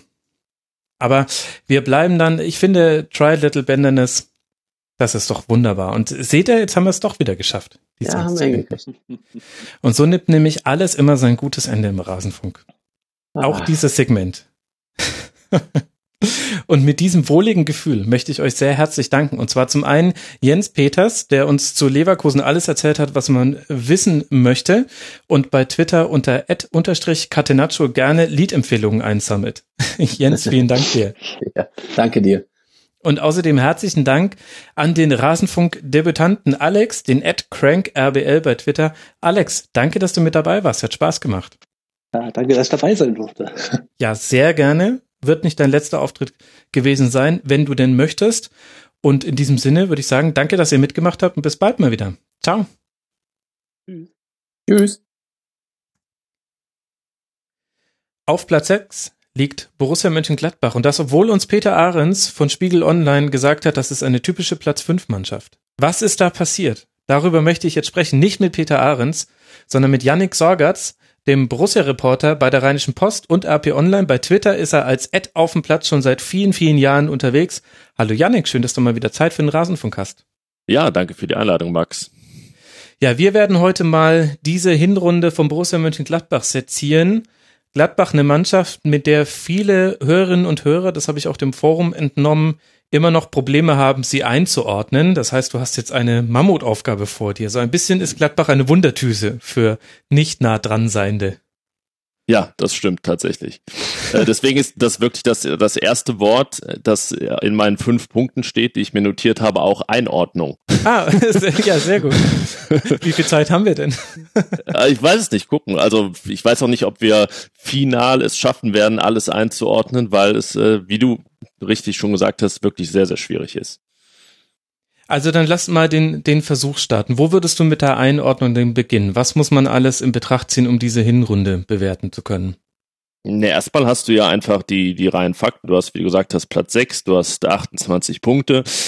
Da würde man jetzt sagen, das fällt eigentlich schon relativ leicht, das einzuordnen. Du bist halt mittendrin im, im Kampf um Europa. Es sind ja zwei Punkte auf Platz 7, glaube ich. Nur zwei Rückstand auf Platz 2. Also Genau. äh, ja, haben sich die Dinge einfach positioniert und Gladbach ist dabei, wenn es dann in der Rückrunde um die äh, Tickets fürs Euro, fürs internationale Geschäft geht. Aber ich glaube, wenn man dann schon aufs Torverhältnis guckt, ähm, wird es schon wieder schwieriger mit den äh, 28 Gegentoren, die sicherlich einige verwirren und was sicherlich auch einer der Gründe dafür ist, dass, wie du gesagt hast, ähm, viele sich damit schwer tun, Gladbachs Hinrunde so einzuordnen. Weil allein hinter diesen 28 Gegentoren dann schon wieder so viele Facetten stecken, so viel differenziert werden muss und ähm, ja, das sind dann die ersten Probleme, die man hat bei der Einordnung. Ja, genau. Auf dem Papier ist es die drittschlechteste Abwehr der Liga. Aber wenn man sich die Ergebnisse anguckt, dann haben wir eben auch einige Spiele. Allein gegen Dortmund und Leverkusen hat man sich mal elf Tore eingefangen. Dann kommt noch ein Spiel gegen äh, Wolfsburg dazu. Dann sind wir schon bei 14. Das heißt, das kommt auch durch einige sehr hohe Niederlagen zustande. Wie würdest du denn die Abwehrstärke von Gladbach bewerten? Ähm, genau, das, ich denke, man muss diese sechs und fünf einerseits abziehen, andererseits stehen sie natürlich auch für etwas, weil es nicht von Hand zu weisen ist, dass es problematisch ist, zweimal wirklich äh, eine derartige Klatsche zu bekommen. Das ist äh, schon sehr ungewöhnlich für Gladbach. Aber ich habe mal bei, bei allen Mannschaften, die da, die da vorne rumschwirren, einfach die zwei schwächsten Spiele abgezogen, die Spiele mit den, den beiden meisten Gegentoren und dann sind Gladbach, Schalke, Dortmund und so weiter eigentlich gleich auf. Ah, okay. Äh, das heißt, man kann das schon als Ausrutscher nehmen, zumal es ja auch äh, Dortmund am sechsten Spieltag, glaube ich, war, Leverkusen am neunten. Das heißt, jetzt äh, ist auch schon mehr als zwei Monate her. Ähm, ja, deswegen ist eigentlich auch in der Abwehr alles soweit auf Kurs. Wenn natürlich die Mannschaft es schafft, eben diese Ergebnisse, so ein 1 zu 6, so ein 1 zu 5 in der Rückrunde dann nicht zu wiederholen, dann kann man am Ende ja, glaube ich, noch bei einer Gegentorzahl landen, die auch völlig im Rahmen ist und die dann auch nicht verhindert, dass man die Ziele erreicht in der Rückrunde. Nee, vor allem, weil ja unter dem Strich trotzdem eine der erfolgreichsten Hinserien der jüngeren Geschichte von Borussia Mönchengladbach steht kann man eventuell die These verfolgen, dass vor allem diese frühe Niederlage gegen Borussia Dortmund, zu der aber auch gehört, dass man da auch sehr viele Chancen hatte. Das heißt, es hätte im Grunde ja. auch ein 6 zu 6 werden können, um es so zu formulieren. Dass da zum Beispiel ein Spieler wie Matthias Ginter noch nicht so ganz zu seiner Rolle oder zu seiner Leistung gefunden hatte, die er dann im späteren Verlauf der Hinrunde gezeigt hat?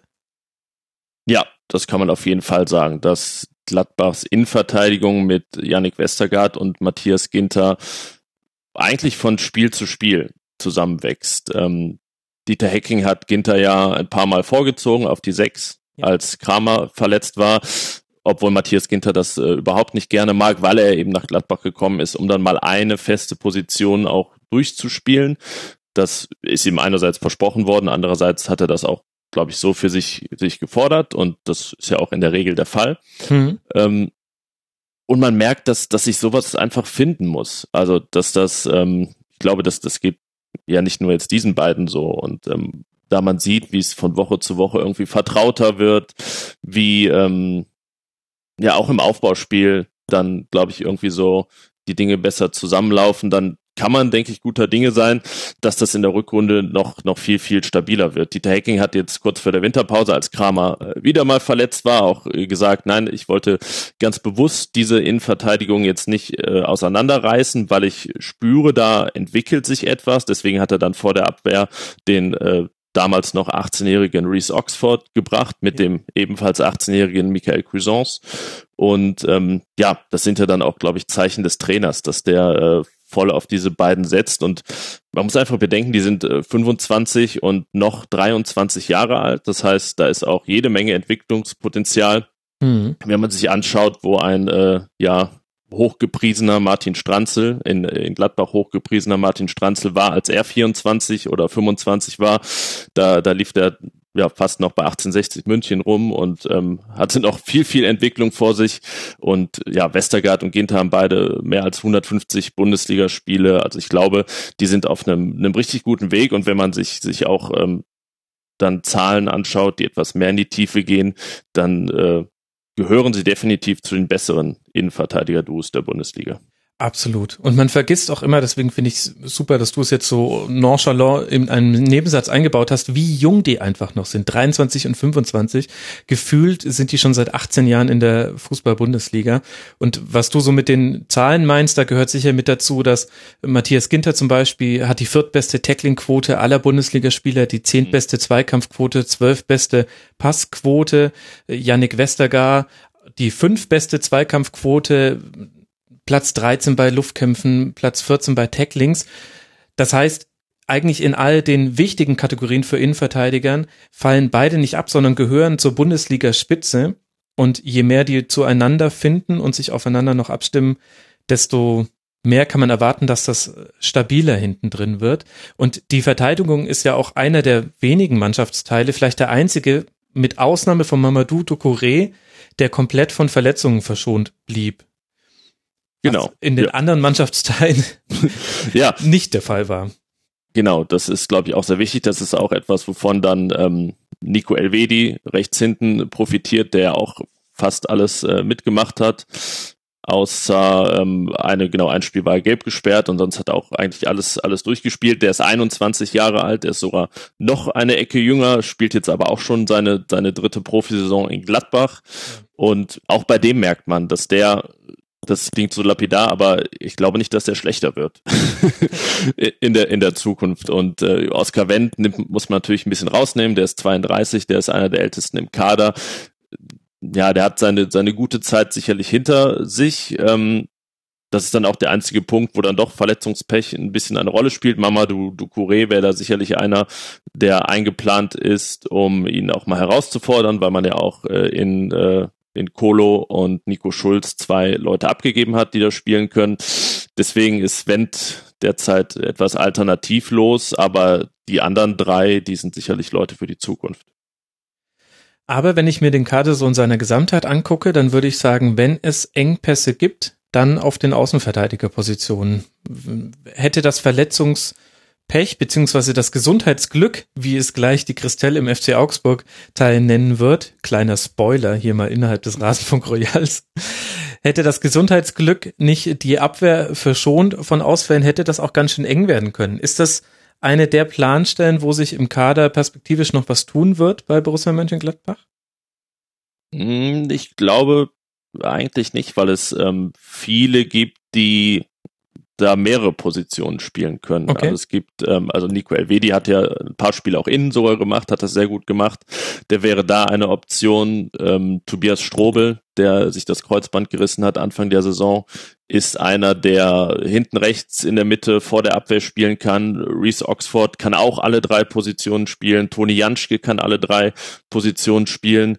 Deswegen ist da in der Regel schon so viel Rumschiebepotenzial, ähm, dass das, solange das das äh, Gesundheitsglück nicht in Verletzungspech Pech, äh, sich ändert, glaube ich, ähm, genug, was Gladbach da anzubieten hat in der Breite, weil eben ja auch die Innenverteidigerposition eine ist, ähm, wie wir es schon erörtert haben, äh, in der die beiden Protagonisten einfach viel Vertrauen genießen und auch äh, sicherlich sehr viel passieren muss, dass Dieter Hecking da einem das äh, Vertrauen nicht mehr gibt. Also ne, also natürlich, wenn Matthias Ginter und Yannick Westergaard jetzt fünf Spiele in Folge völlig neben sich stehen und äh, ja. signalisieren, dass sie auch mal eine Pause brauchen, aber das passiert ja im seltensten Fall.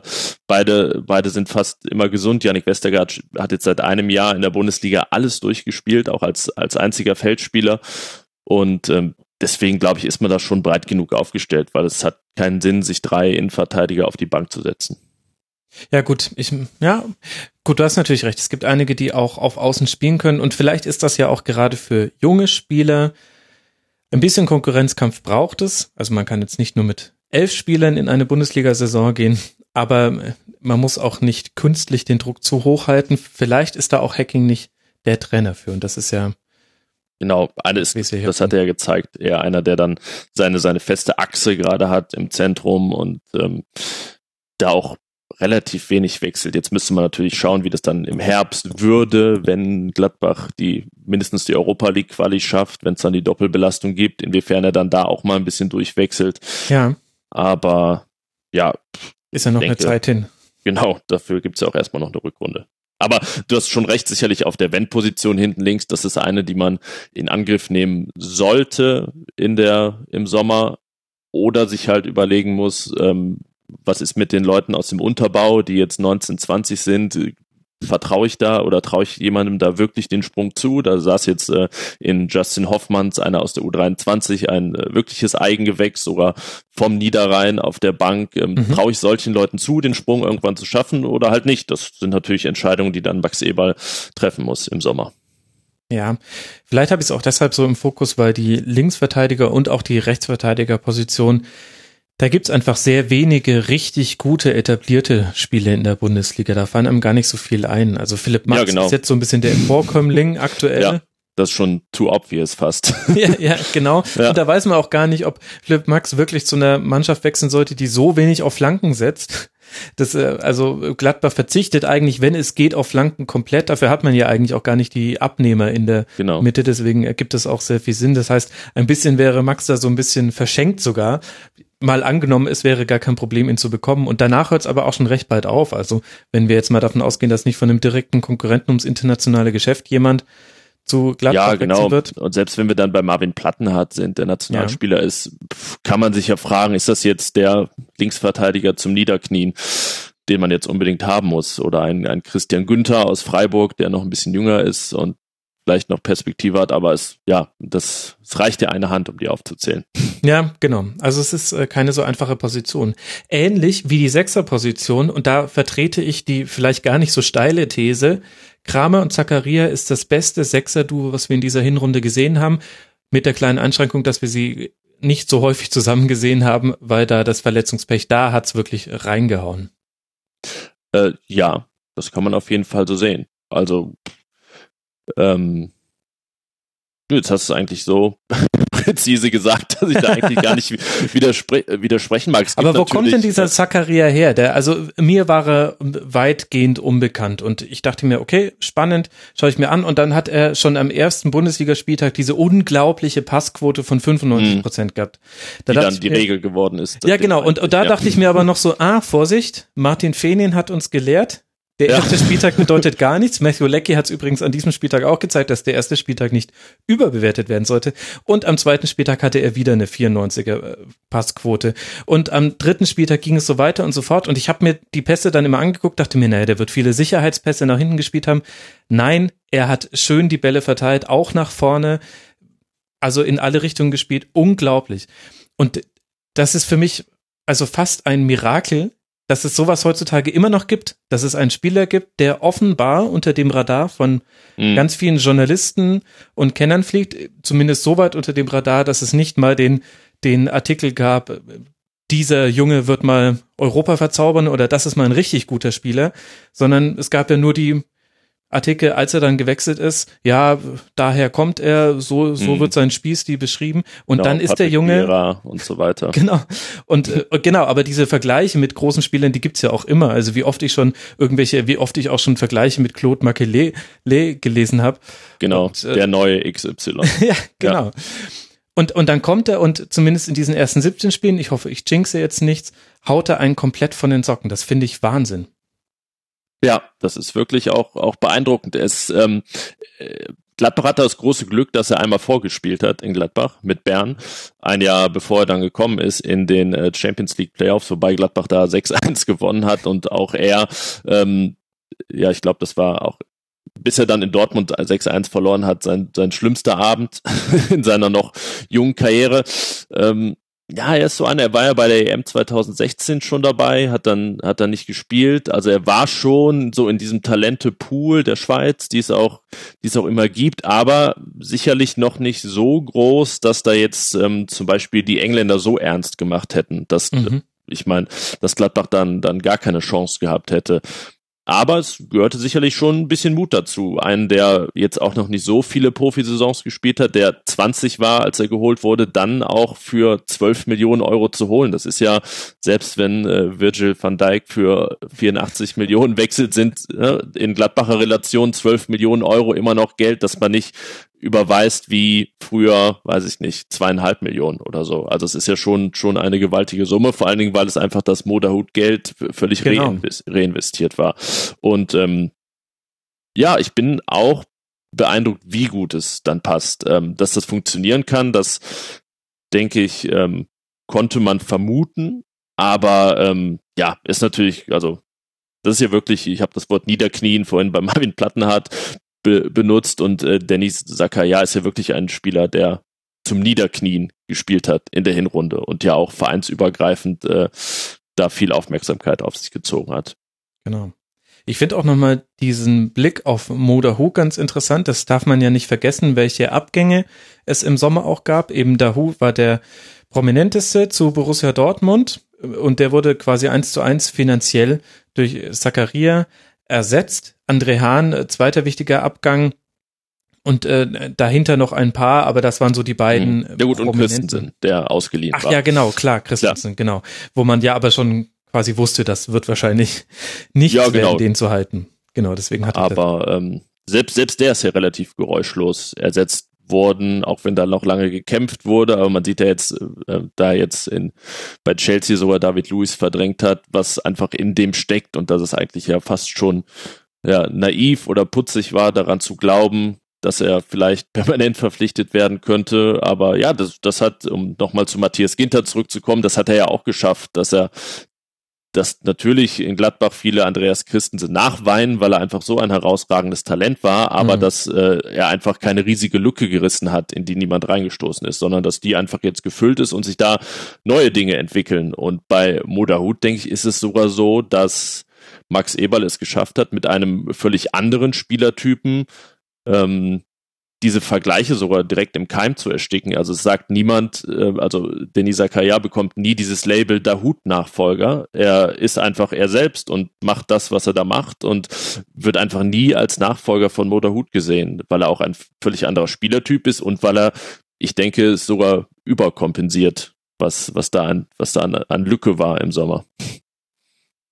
Und wer ist für die Kaderzusammenstellung da federführend verantwortlich? Ist es Max Eber? Gibt es da einen Kaderplan im Hintergrund, der, den ich noch nicht kenne? Also Steffen Kurell ist der Chef-Scout.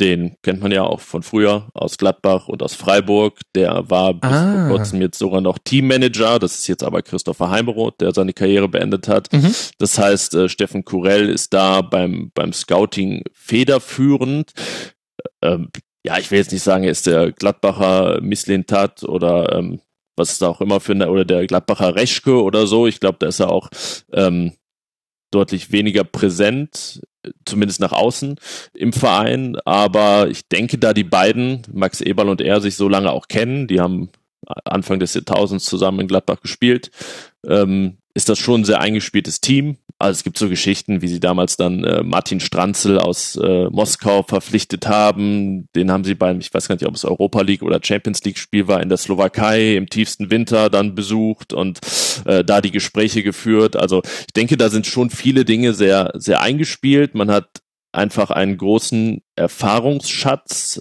ähm, was Dinge angeht, naja, was funktioniert in Gladbach, was funktioniert nicht, welche neuen Wege können wir gehen. Ähm, ja, natürlich ist Max Eberl da, da federführend, dann Steffen Kurell auf, auf zweiter Ebene und natürlich die ganzen namenlosen Scouts, die wir alle nicht kennen, die dann U17-Spiele zwischen Frankreich und Paraguay sich angucken.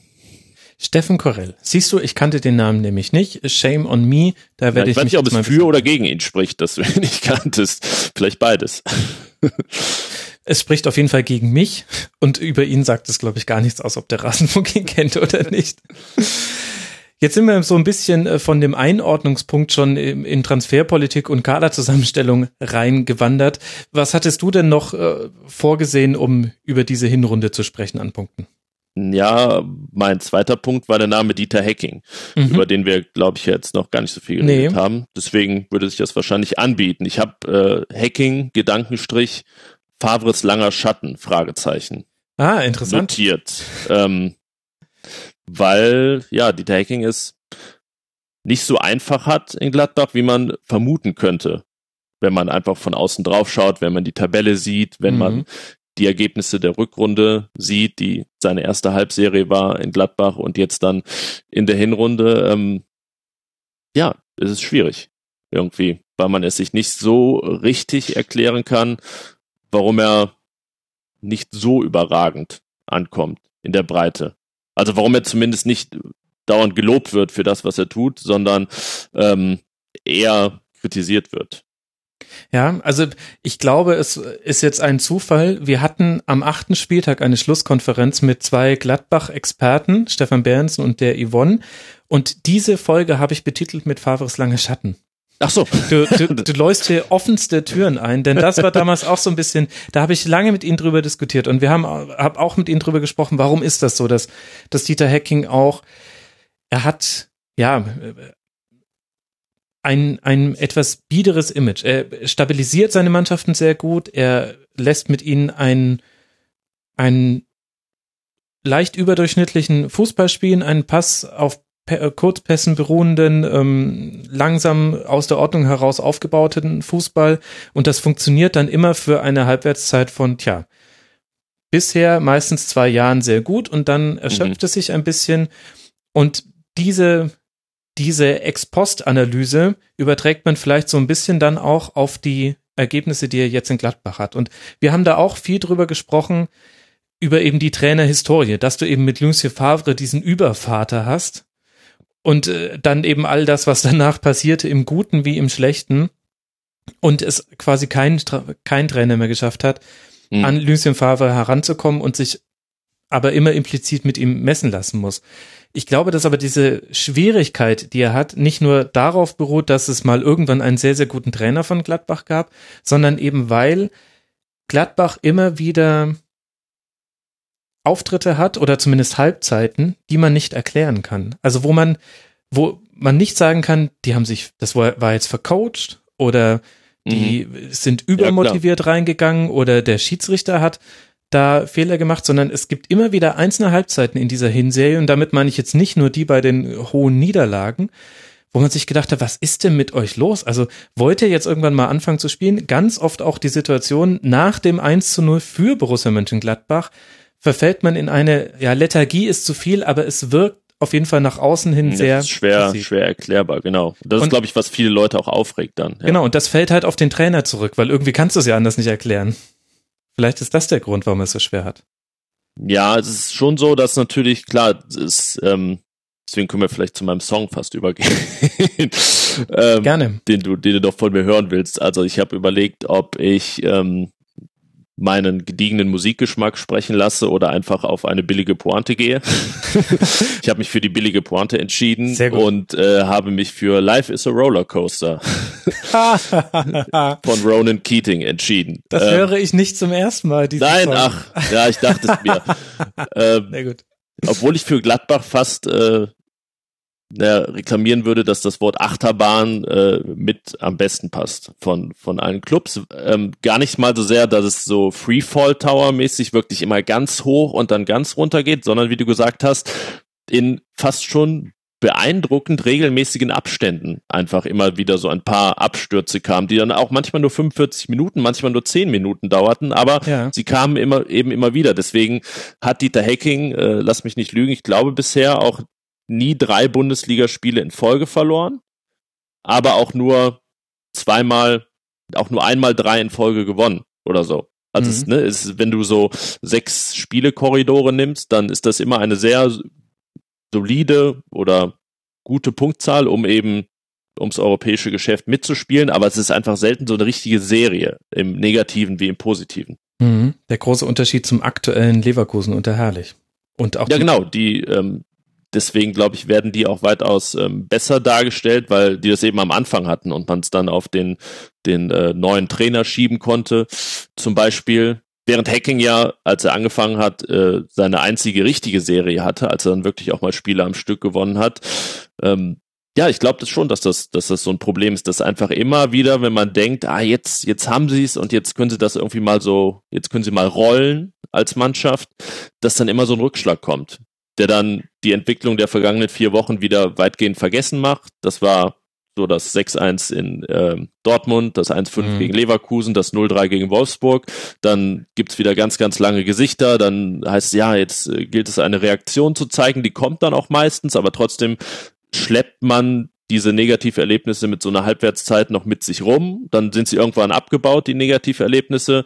Dann ist eine Woche, zwei Wochen alles gut, aber dann kommt das nächste Negativerlebnis. Ähm, ja, ich, ist halt die Frage. Findest du es gerechtfertigt, das auf Dieter Hacking zu projizieren? Also bei deinem Beispiel würden mir auch noch mehr einfallen. Ich erinnere mich Mhm. an eine fürchterliche erste Halbzeit zu Hause gegen Eintracht Frankfurt.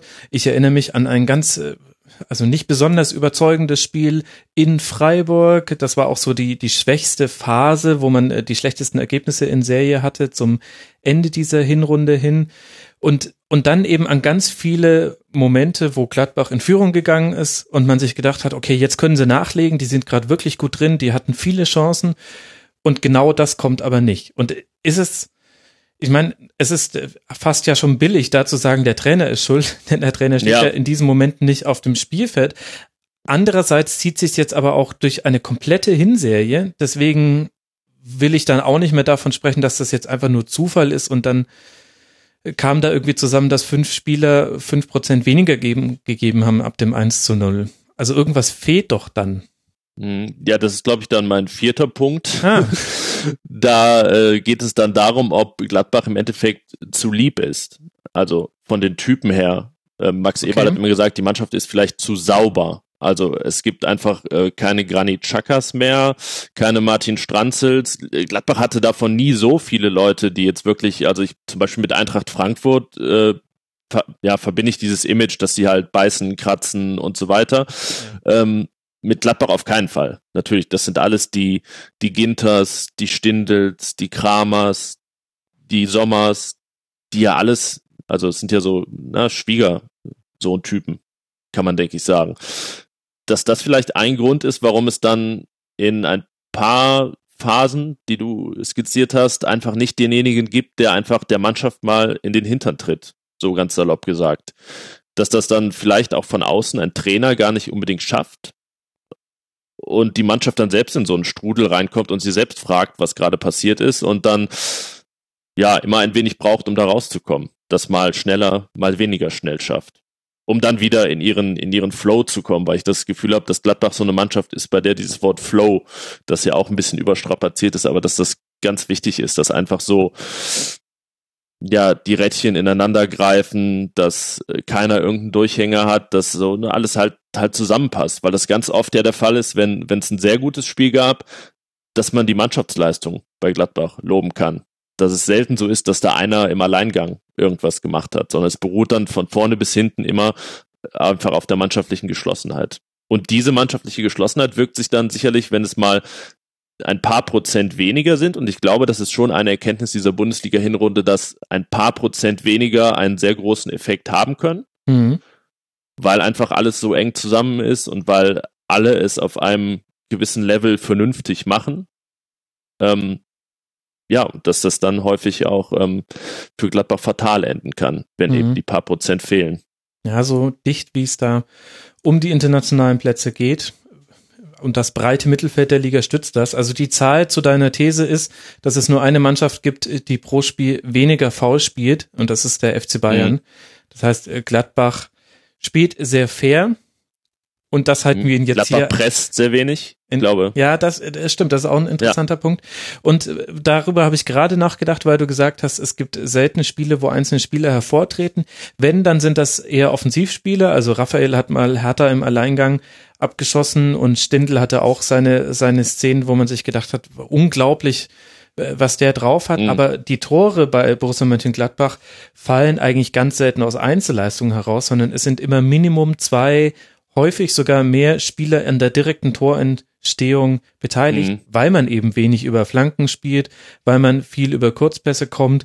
Und die, diese klassischen Doppelpässe, die, also gerade Stindel kriegt da eine Dynamik ins Spiel rein, das komplette, alle stehen, es ist quasi statisch, es sieht aus wie auf einer Taktiktafel.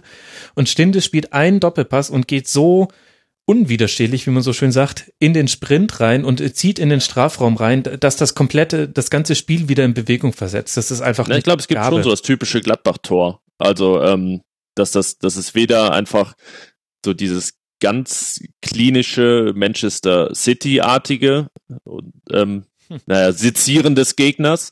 Das ist auch nicht das, das ganz schnelle Umschaltspiel, so im Leipzig-Stil, so dieses äh, unter zehn Sekunden, sondern es gab schon viele Tore, wo ich sagen würde, das sind typische Gladbach-Tore. Das ist genau das, was du gesagt hast. Das, das kann dann links außen bei einem Einwurf beginnen, dann geht ja. der Ball irgendwie einmal zum Sechser, geht aber nochmal in die Innenverteidigung, geht einmal auf die ganz andere Seite des Feldes, dann gibt's da vielleicht irgendeinen Doppelpass, so, so eine Auslösungsaktion, die dann, äh, wie du gesagt hast, alles in Schwung bringt sodass der Gegner eigentlich bis zum Tor gar nicht merkt, was mit ihm passiert. ja. Das, das, das gibt ganz häufig irgendwie. Das sind dann so zehn Pässe innerhalb von 25 Sekunden oder so. Das ist so ein, so ein typischer Gladbach-Angriff, der, der zum Tor führt. Und Gladbach ist sehr, sehr stark darin, in den äh, Strafraum einzudringen. Also zwei von drei Torabschlüssen Gladbachs sind vom innerhalb des 16ers aus abgeschlossen. Genau. Äh, ja, das was ist dann ein wahnsinnig hoher Wert ist. Ja, ja, das ist dann also negativ ausgelegt heißt es dann, sie wollen den Ball ins Tor tragen. ähm, ja, aber das positiv das ausgedrückt bewegen sie sich mit ihren Torabschlüssen in dem Bereich, in dem statistisch gesehen mehr Tore dabei rausputzen. Genau, also es ist, ist äh, eigentlich äh, wirkt es sehr clever, würde ich sagen. Aber natürlich wird es dann problematisch, wenn du Spiele hast. Du hast vorhin das Frankfurt-Spiel angesprochen, ja. dass sie 0-1 verloren haben, wenn das eben nicht gelingt. Ne? Wenn man nicht in diese Zone kommt, die einfach die, die Torwahrscheinlichkeit erhöht, dann gibt's große Probleme. Und ähm, ja, je besser Gladbach das schafft, desto erfolgreicher sind sie. Nur ist es eben oft ein Rätsel, warum sie es jetzt in dem einen Spiel besser schaffen und dem anderen nicht. Ja. Unser Hörer Kloko hat im Forum äh, gefragt, wie du die Torgefahr des Mittelfelds einschätzt. Also wenn man Torgan Hazard zu den Stürmern zählt, dann haben, äh, hat kein Mittelfeldspieler mehr als ein Tor erzielt. Westergaard und Ginter jeweils drei. Gut, das auch nach Standards, die meiste, mhm. die meisten zumindest davon. Aber würdest du dem zustimmen, dass das einer der Hebel ist, dass aus dem Mittelfeld noch mehr Torgefahr kommen sollte? Mm, ja, ist einerseits ja die große Problemzone, die Flügelposition, die nicht Torgan Hazard besetzt. Der kann ja sowohl links als auch rechts spielen. Da gab es ja überhaupt keine personelle Kontinuität in der Hinrunde. Da gibt's äh, fünf Kandidaten, von denen ja entweder immer drei verletzt sind, drei außer Form oder alles gleichzeitig. äh, deswegen fällt da bislang ein, ein Grifo, ein Hermann, die ja auch schon ihre Tore gemacht haben in der Bundesliga, fallen die bislang weg und da ja. ist äh, relativ wenig beigetragen worden. Und die letzte Alternative wäre ja, dass Kramer und Sakaya mehr Tore schießen. Wobei ich denke, dass die, ja, so wie sie spielen, sicherlich äh, Typen sind, die nicht oft in Abschlusssituationen kommen. Mhm. Gerade weil es in Gladbach auch gar nicht gewünscht ist, dass dann da einer aus 20 Metern draufhaut. Das, das, das haben wir gerade besprochen. Ähm, ich glaube, es liegt in Gladbachs Natur, dass dann diese drei da vorne, Hazard, Stindel, Raphael, einfach in die meisten Abschlusssituationen kommen und dann auch gemeinsam mehr als die Hälfte der Tore erzielen. Ja. Und ich glaube, es muss auch das Ziel sein. Ähm, und dass es auch nicht von einer, nicht für eine Abhängigkeit von diesen drei entsteht, wenn sie dann so viel Gefahr auf sich vereinen, sondern dass das ganz einfach das Ziel sein muss bei Gladbach und einfach am, am Spielstil liegt, dass eben es häufig Abschlusssituationen aus dem Strafraum sind, so vom Elfmeterpunkt oder mhm. vielleicht sogar aus, aus sechs, sieben Metern. Er spricht ja auch für die Hackingsche Ordnung, dass auch diejenigen, die Torabschlüsse haben, die in vorderster Front stehen. Also es ist schon, es erscheint schon alles logisch. Jetzt hast du gerade gesagt, äh, diese Abhängigkeit gibt's nicht. Du hast das jetzt spielerisch äh, gemeint, also quasi von dem, äh, dass dass nur die Stürmer die Torabschlüsse haben. In der Vergangenheit war das aber immer eins der wichtigsten oder der größten Fragen rund um Borussia Mönchengladbach. Wie fit sind Lars Stindl und Raphael? Wie häufig stehen sie gemeinsam auf dem Platz? Ich kann mich erinnern, gerade in der letzten Rückrunde war es so, mhm. dass man da auch teilweise einen Unterschied wie Tag und Nacht gesehen hat. Spielen die zwei oder spielen sie nicht und sind sie in Form und sind sie nicht? Jetzt haben wir hier eine Hinserie, die fast schon, ja, fast schon magisch war. Die beiden haben fast alle Spiele zusammen gemacht. Das heißt, wir haben gerade das absolute Positivexempel. Wie ist denn diese Abhängigkeit jetzt? Also jetzt nicht spielerisch betrachtet, sondern auch von, von dem, was sie der Mannschaft geben können, in dem Sinne, was wir vorhin kurz angesprochen haben, mit aus einem statischen Spiel da etwas Dynamik reinbringen. Ist diese Abhängigkeit da oder wird sie überbewertet von Leuten wie mir? Ich glaube, sie ist so da, wie sie bei jedem anderen Verein auch da ist, wenn Spieler einfach eine derartige Qualität haben. Also ich glaube, da müssen wir jetzt gar nicht nur Aubameyang oder Lewandowski nennen, aber das sind einfach, äh, wenn man jetzt Toran Hazard noch mitnimmt, drei Spieler, die, ja, ich glaube, die jeder Bundesliga-Trainer gerne hätte, mhm. die auch alle irgendwas verkörpern, was ähm, es nicht so oft gibt. Ich glaube, so ein Typ wie Lars Stindl oder Raphael, das sind ja einfach Spieler, die ja, die auch einfach schwer zu ersetzen wären, weil sie in ihrer Art ja. schon recht, recht einzigartig sind. Ähm, deswegen würde es Gladbach so wie jeden Verein treffen, wenn Spieler dieser Güteklasse ausfallen. Ich glaube, das, das ist jetzt kein spezielles Gladbach-Problem, aber es stimmt natürlich, dass es enorm wichtig war, dass die drei, ich glaube, in 90 Prozent der Zeit in der Hinrunde gemeinsam auf dem Platz standen. Das, das auf jeden Fall.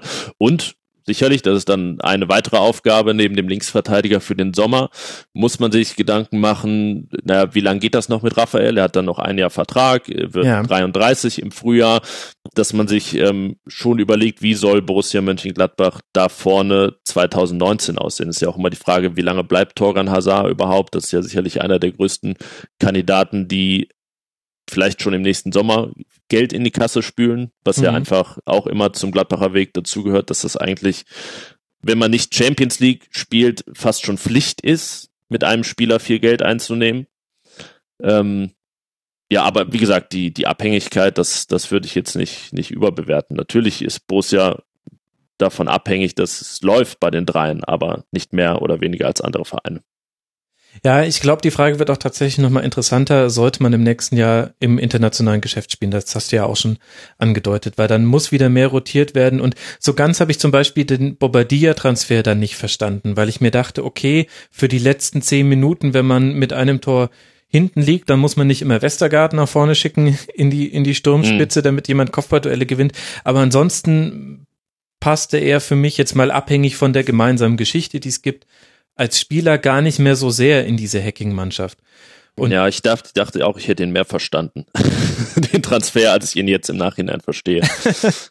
ja, irgendwie, also, und äh, da habe ich mich eben gefragt, gut, wer würde denn jetzt spielen, wenn einer von beiden ausfällt? Und das sind dann teilweise mir nicht bekannte Namen aus der, aus der Jugend, die jetzt hochgezogen wurde. Dann an Josip Drimic, den sehe ich da als, weiß nicht, irgendwie Fragezeichen. Hat er, hat er mich persönlich noch nicht überzeugt ja. mit seiner, mit äh. seiner Leistung. Und dann hast du halt immer diese Lösungen, wie, wie sie zum Beispiel der FC Bayern ja auch mal machen muss, ja, dann spielt halt Müller in der Sturmspitze oder komm, ja. wir ziehen mal.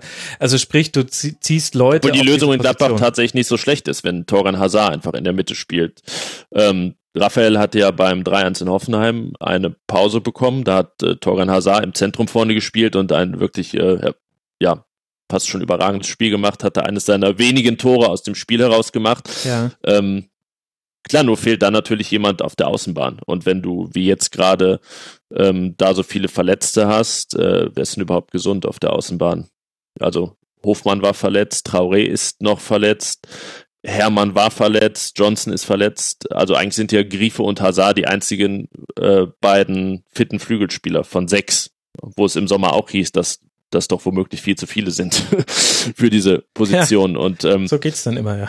Und das ist es, dann können wir vielleicht noch zu den Verletzten überleiten, welche Rolle das ja. gespielt hat. Ähm, der Punkt, wo sich das am meisten bemerkbar gemacht hat, dass ähm, auf diesen Positionen schon ja eigentlich alle durchspielen mussten, dass äh, auch ein Lars Stindl keine einzige Pause bekommen konnte, nachdem er ja einen sehr äh, intensiven Sommer hatte mit dem Confed Cup. Mhm. Und ja, dass Dieter Hacking einfach dann auch noch flexibler sich auf den Gegner einstellen könnte, sich auf sich mehr nach den Formkurven seiner Spieler richten könnte? Oder brauche ich jetzt heute mehr das Dribbling eines äh, Ibrahima Traoré? Brauche ich mehr die Defensivstärke eines Fabian Johnson, die Kreativität eines Vincenzo Grifo? Da, gibt es ja viele Möglichkeiten. Das ist ja eigentlich ein Luxus. Nur der Luxus war fast nicht abrufbar in der Hinrunde. Ja. Ja, gehört auch noch zu dieser Hinrunde mit dazu und unter dem Strich kann man dann ja eigentlich gar kein, wie sollte man auch ein, ein negatives Fazit ziehen und dennoch schwingen eben immer so viele, ja, wir haben es ja vorhin schon thematisiert, äh, ne, Kurzzeit-Negativeindrücke mit, beziehungsweise es fehlt einfach die Konstanz. Ich glaube, das habe ich vorhin noch, auch noch gar nicht gesagt. Was auch noch mit reinkommt, ist die Art und Weise, wie Gladbach Fußball interpretiert, ist auch nach außen hin weniger sichtbar mit Kampf und Einsatzwillen Genau, das wird ja auch also, immer nach außen so, so getragen, dass äh, der Anspruch ist, die Dinge fußballerisch zu lösen. Und dass natürlich eine Mannschaft, die das für sich beansprucht, dann in Kratz, Beiß und Tretspielen gegen Abstiegskandidaten auch mal Probleme bekommt. Klar. Und das ist eben eine Aufgabe, die Dieter Hecking hat, dafür zu sorgen, dass seine Mannschaft dann in den Phasen auch mal einen Plan B hat und auch mal umswitchen kann in einen Kratz, Beiß und Tretmodus ja. wenn das vielleicht mal angesagt ist.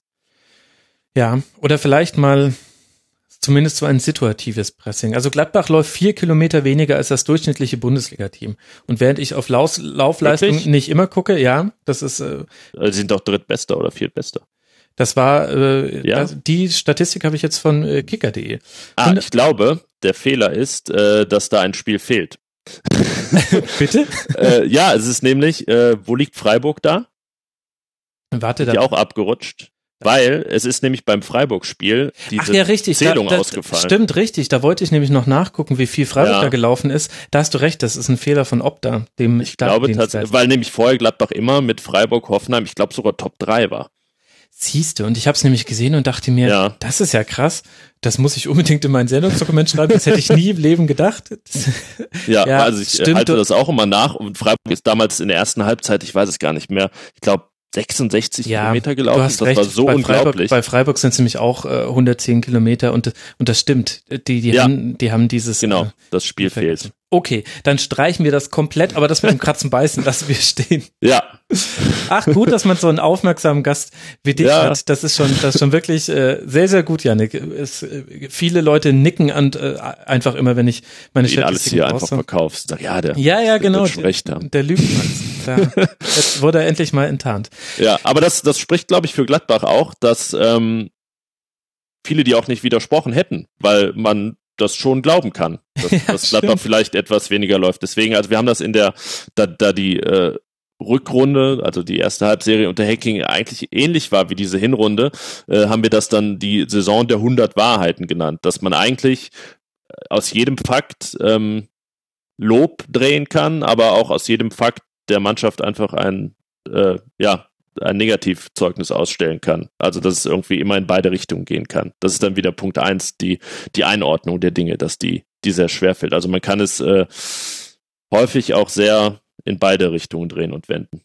Das finde ich sehr schön. Die Saison der 100 Wahrheiten. Das gefällt mir gut. Haben wir dann jetzt alle deine Aspekte untergebracht oder würdest du gerne noch auf irgendetwas näher eingehen? Mm, ja, vielleicht können wir noch ein bisschen die Rückrunde Ja. durchgehen, was wir da jetzt zu erwarten haben. Ja, sag mir mal, was wir da zu erwarten haben. Ja.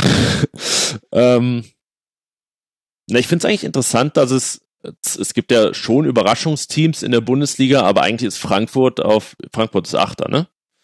Ja. Ja, ist Frankfurt eigentlich das Erste und dass es ansonsten eine relativ klassische Top 6 gibt, die man auch vor der Saison so erwarten konnte, sie aber jetzt momentan noch aus sieben Mannschaften besteht. ähm, ich glaube einfach, dass das so bleiben wird. Ich glaube, dass wir, dass mindestens die ersten sechs, vielleicht sogar die ersten sieben, die wir da jetzt sehen, auch am Ende die ersten sieben sein werden. Mhm. Ja. Die Wahrscheinlichkeit halte ich, halte ich für recht groß, weil ganz große Überraschungsteams, die es gab, häufig auch von einer starken Hinrunde gezerrt haben. Und ich glaube, dass sich Frankfurt und Augsburg sehr am Limit bewegen. Mhm. Und ähm, deswegen denke ich, dass wir im März, Anfang April relativ klar wissen werden, wer Europapokal spielt in der kommenden Saison, wenn wir Oh. jetzt mal davon ausgehen, dass Ja. der siebte, siebte wieder zählt, dass wir aber noch relativ wenig Ahnung haben werden, wer davon Champions League oder Europa League spielen wird. Ja, das, Das- kann gut sein. Anderes, ja. ja. Andererseits weiß ich auch nicht. Also auf dem Papier sind die sieben Mannschaften, die da vorne stehen, mit Bayern, Schalke, Dortmund, Leverkusen, Leipzig, Gladbach und Hoffenheim, die, die man erwarten konnte. Mein Gefühl sagt mir aber, da stößt noch mindestens einer mit rein und einer purzelt raus, mit Hm. dem wir jetzt nicht rechnen. Denn ich sehe zum Beispiel bei Hertha BSC deutliche Aufwärtstendenzen. Das sind nur vier Punkte, die die trennen vom internationalen Geschäft. Eintracht Frankfurt hat eigentlich, da gibt es viele Gründe zu glauben, die Rückrunde könnte diesmal besser werden als die letzte Rückrunde. Da kommen Spieler zurück wie Marco Fabian, äh, die bisher noch gar nicht gespielt haben. Und man hat auch die, die Vorerfahrung aus der fürchterlichen Rückrunde letzte Saison. Also so ganz, ich weiß es nicht. Also Aber es vielleicht muss schon einer wirklich schwächeln, der, der da oben. Also es ist ja in den vergangenen Jahren dann jetzt auch in der, gerade in der letzten so gewesen, dass dann Gladbach, Leverkusen und Schalke wirklich geschwächelt haben und richtige stimmt. Probleme hatten. Und das sehe ich eben dieses Jahr nicht so richtig. Also, ja, vielleicht schafft es Hertha auf 48 Punkte, auf 49 und Frankfurt auch. Das hat in den vergangenen Jahren gereicht, aber ich glaube nicht, dass es dieses Jahr reicht. ja gut, das kann, das kann natürlich Ja. sein. Ja. Und gerade bei Hertha, jetzt, äh, da gibt es sicherlich gute Gründe, das so zu sehen wie du. Äh, ich halte sie aber für Overperformer in der in der Liga. Und Äh, das ist das größte Pfund von ja. Hertha BSC. Meinst du, ja. Ja, Ja, das ist immer wirklich. so effektiv und es ist eigentlich äh, so wenig ähm, letztendlich an Torgefahr herausgearbeitet, dass sie irgendwie so darauf angewiesen sind, das so zu nutzen. Und ich warte eigentlich seit zwei Jahren jetzt darauf, dass das irgendwann mal nach hinten losgeht. Äh, aber ja, ähm, irgendwie sind sie dann doch immer wieder dabei. Sie waren ja jetzt auch, äh, haben sie jetzt die letzten drei gewonnen oder sieben Punkte geholt? Aus, Sieben Punkte, glaube ich, aus ja, den letzten drei Spielen, ähm, ja. So, die kamen ja auch dann so boom, aus dem Nichts und jetzt haben sie 24 Punkte und äh, müssen, nachdem sie vor drei Wochen eher noch nach unten gucken mussten, werden sie jetzt von dir genannt, immerhin schon. Ja, ja. ähm, ja, also das, das spricht allein auch schon wieder äh, Bände, was, was diese Saison so los ist. Absolut. Ja, gucken Ja. wir mal. Also Jetzt müssen wir uns nur entscheiden, wer, wer, ähm, ja, welche Rolle spielt da. Ich bin halt auch total unschlüssig. Ähm, Also ich glaube, ich gehe bei der positiven Bewertung von dir von äh, Borussia Mönchengladbach gehe ich mit.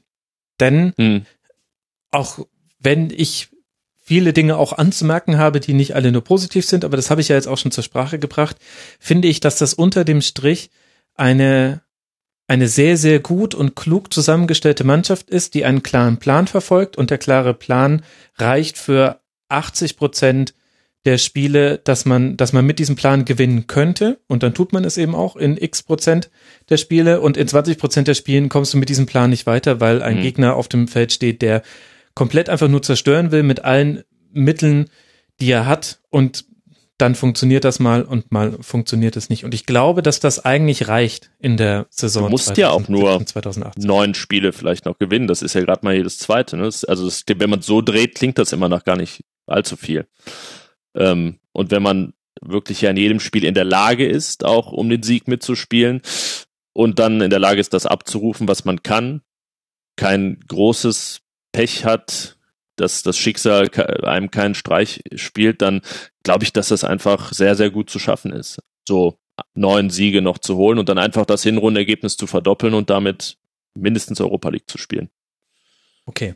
Und so lassen wir das stehen, Yannick, und schauen einfach, was passiert in der Rückrunde. Ich werde dir noch nicht verraten, wer auch Life is a, Like a Roller Coaster von Ron Kitik rausgesucht hat. Nur so viel. Ja. Es wird relativ am Ende des Rasenfunk Royals zu hören sein. Du hast da einen Quervergleich zu einem Es Verein gezogen. so dem- viele Achterbahnen, so viele Achterbahnen. Ja, ich glaube, da werden die Gladbach-Fans aber nicht glücklich sein, mit wem sie da den Song teilen. Aber da ich glaube, das ist aber eher Life is a Freefall Tower. Das, also ich habe was, was im Sinn. das falsche Fahrgeschäft. Ja, äh, das, das könnte tatsächlich eher zutreffender sein. Leider ist das Segment schon aufgezeichnet, deswegen kann ich da jetzt nicht mehr korrigierend noch eingreifen. Aber vielen Dank dir, dass du dir die Zeit genommen hast. Das war Yannick Sorgatz, der Borussia-Reporter bei der Rheinischen Post ist und bei RP Online. Bei Twitter ist er als Ad auf dem Platz zu finden und so war er auch lange als Blogger unterwegs. Yannick, vielen, vielen Dank, dass du dir mal wieder die Zeit für den Rasenfunk Royal genommen hast. Ja, sehr gerne und auch vielen Dank. Das wiederholen wir mal. Mach's gut, bis Ja. bald. Auf jeden Fall. Tschüss. Ciao. So geht er zu Ende, dieser zweite Teil des Rasenfunk Royals im Winter der Saison 2017-2018. Ich danke euch fürs Zuhören bis hierher. Empfehlt uns sehr gerne weiter. Wir haben einen Newsletter, den ihr abonnieren könnt.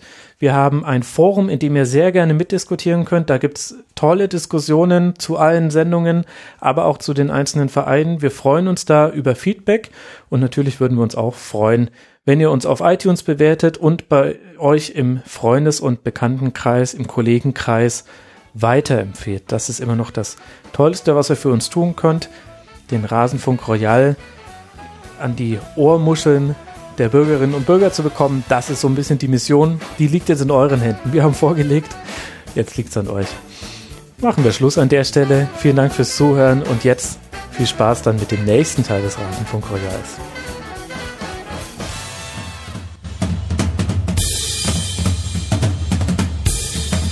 Das war die Rasenfunk-Schlusskonferenz. Wir gehen nun zurück in die angeschlossenen Funkhäuser.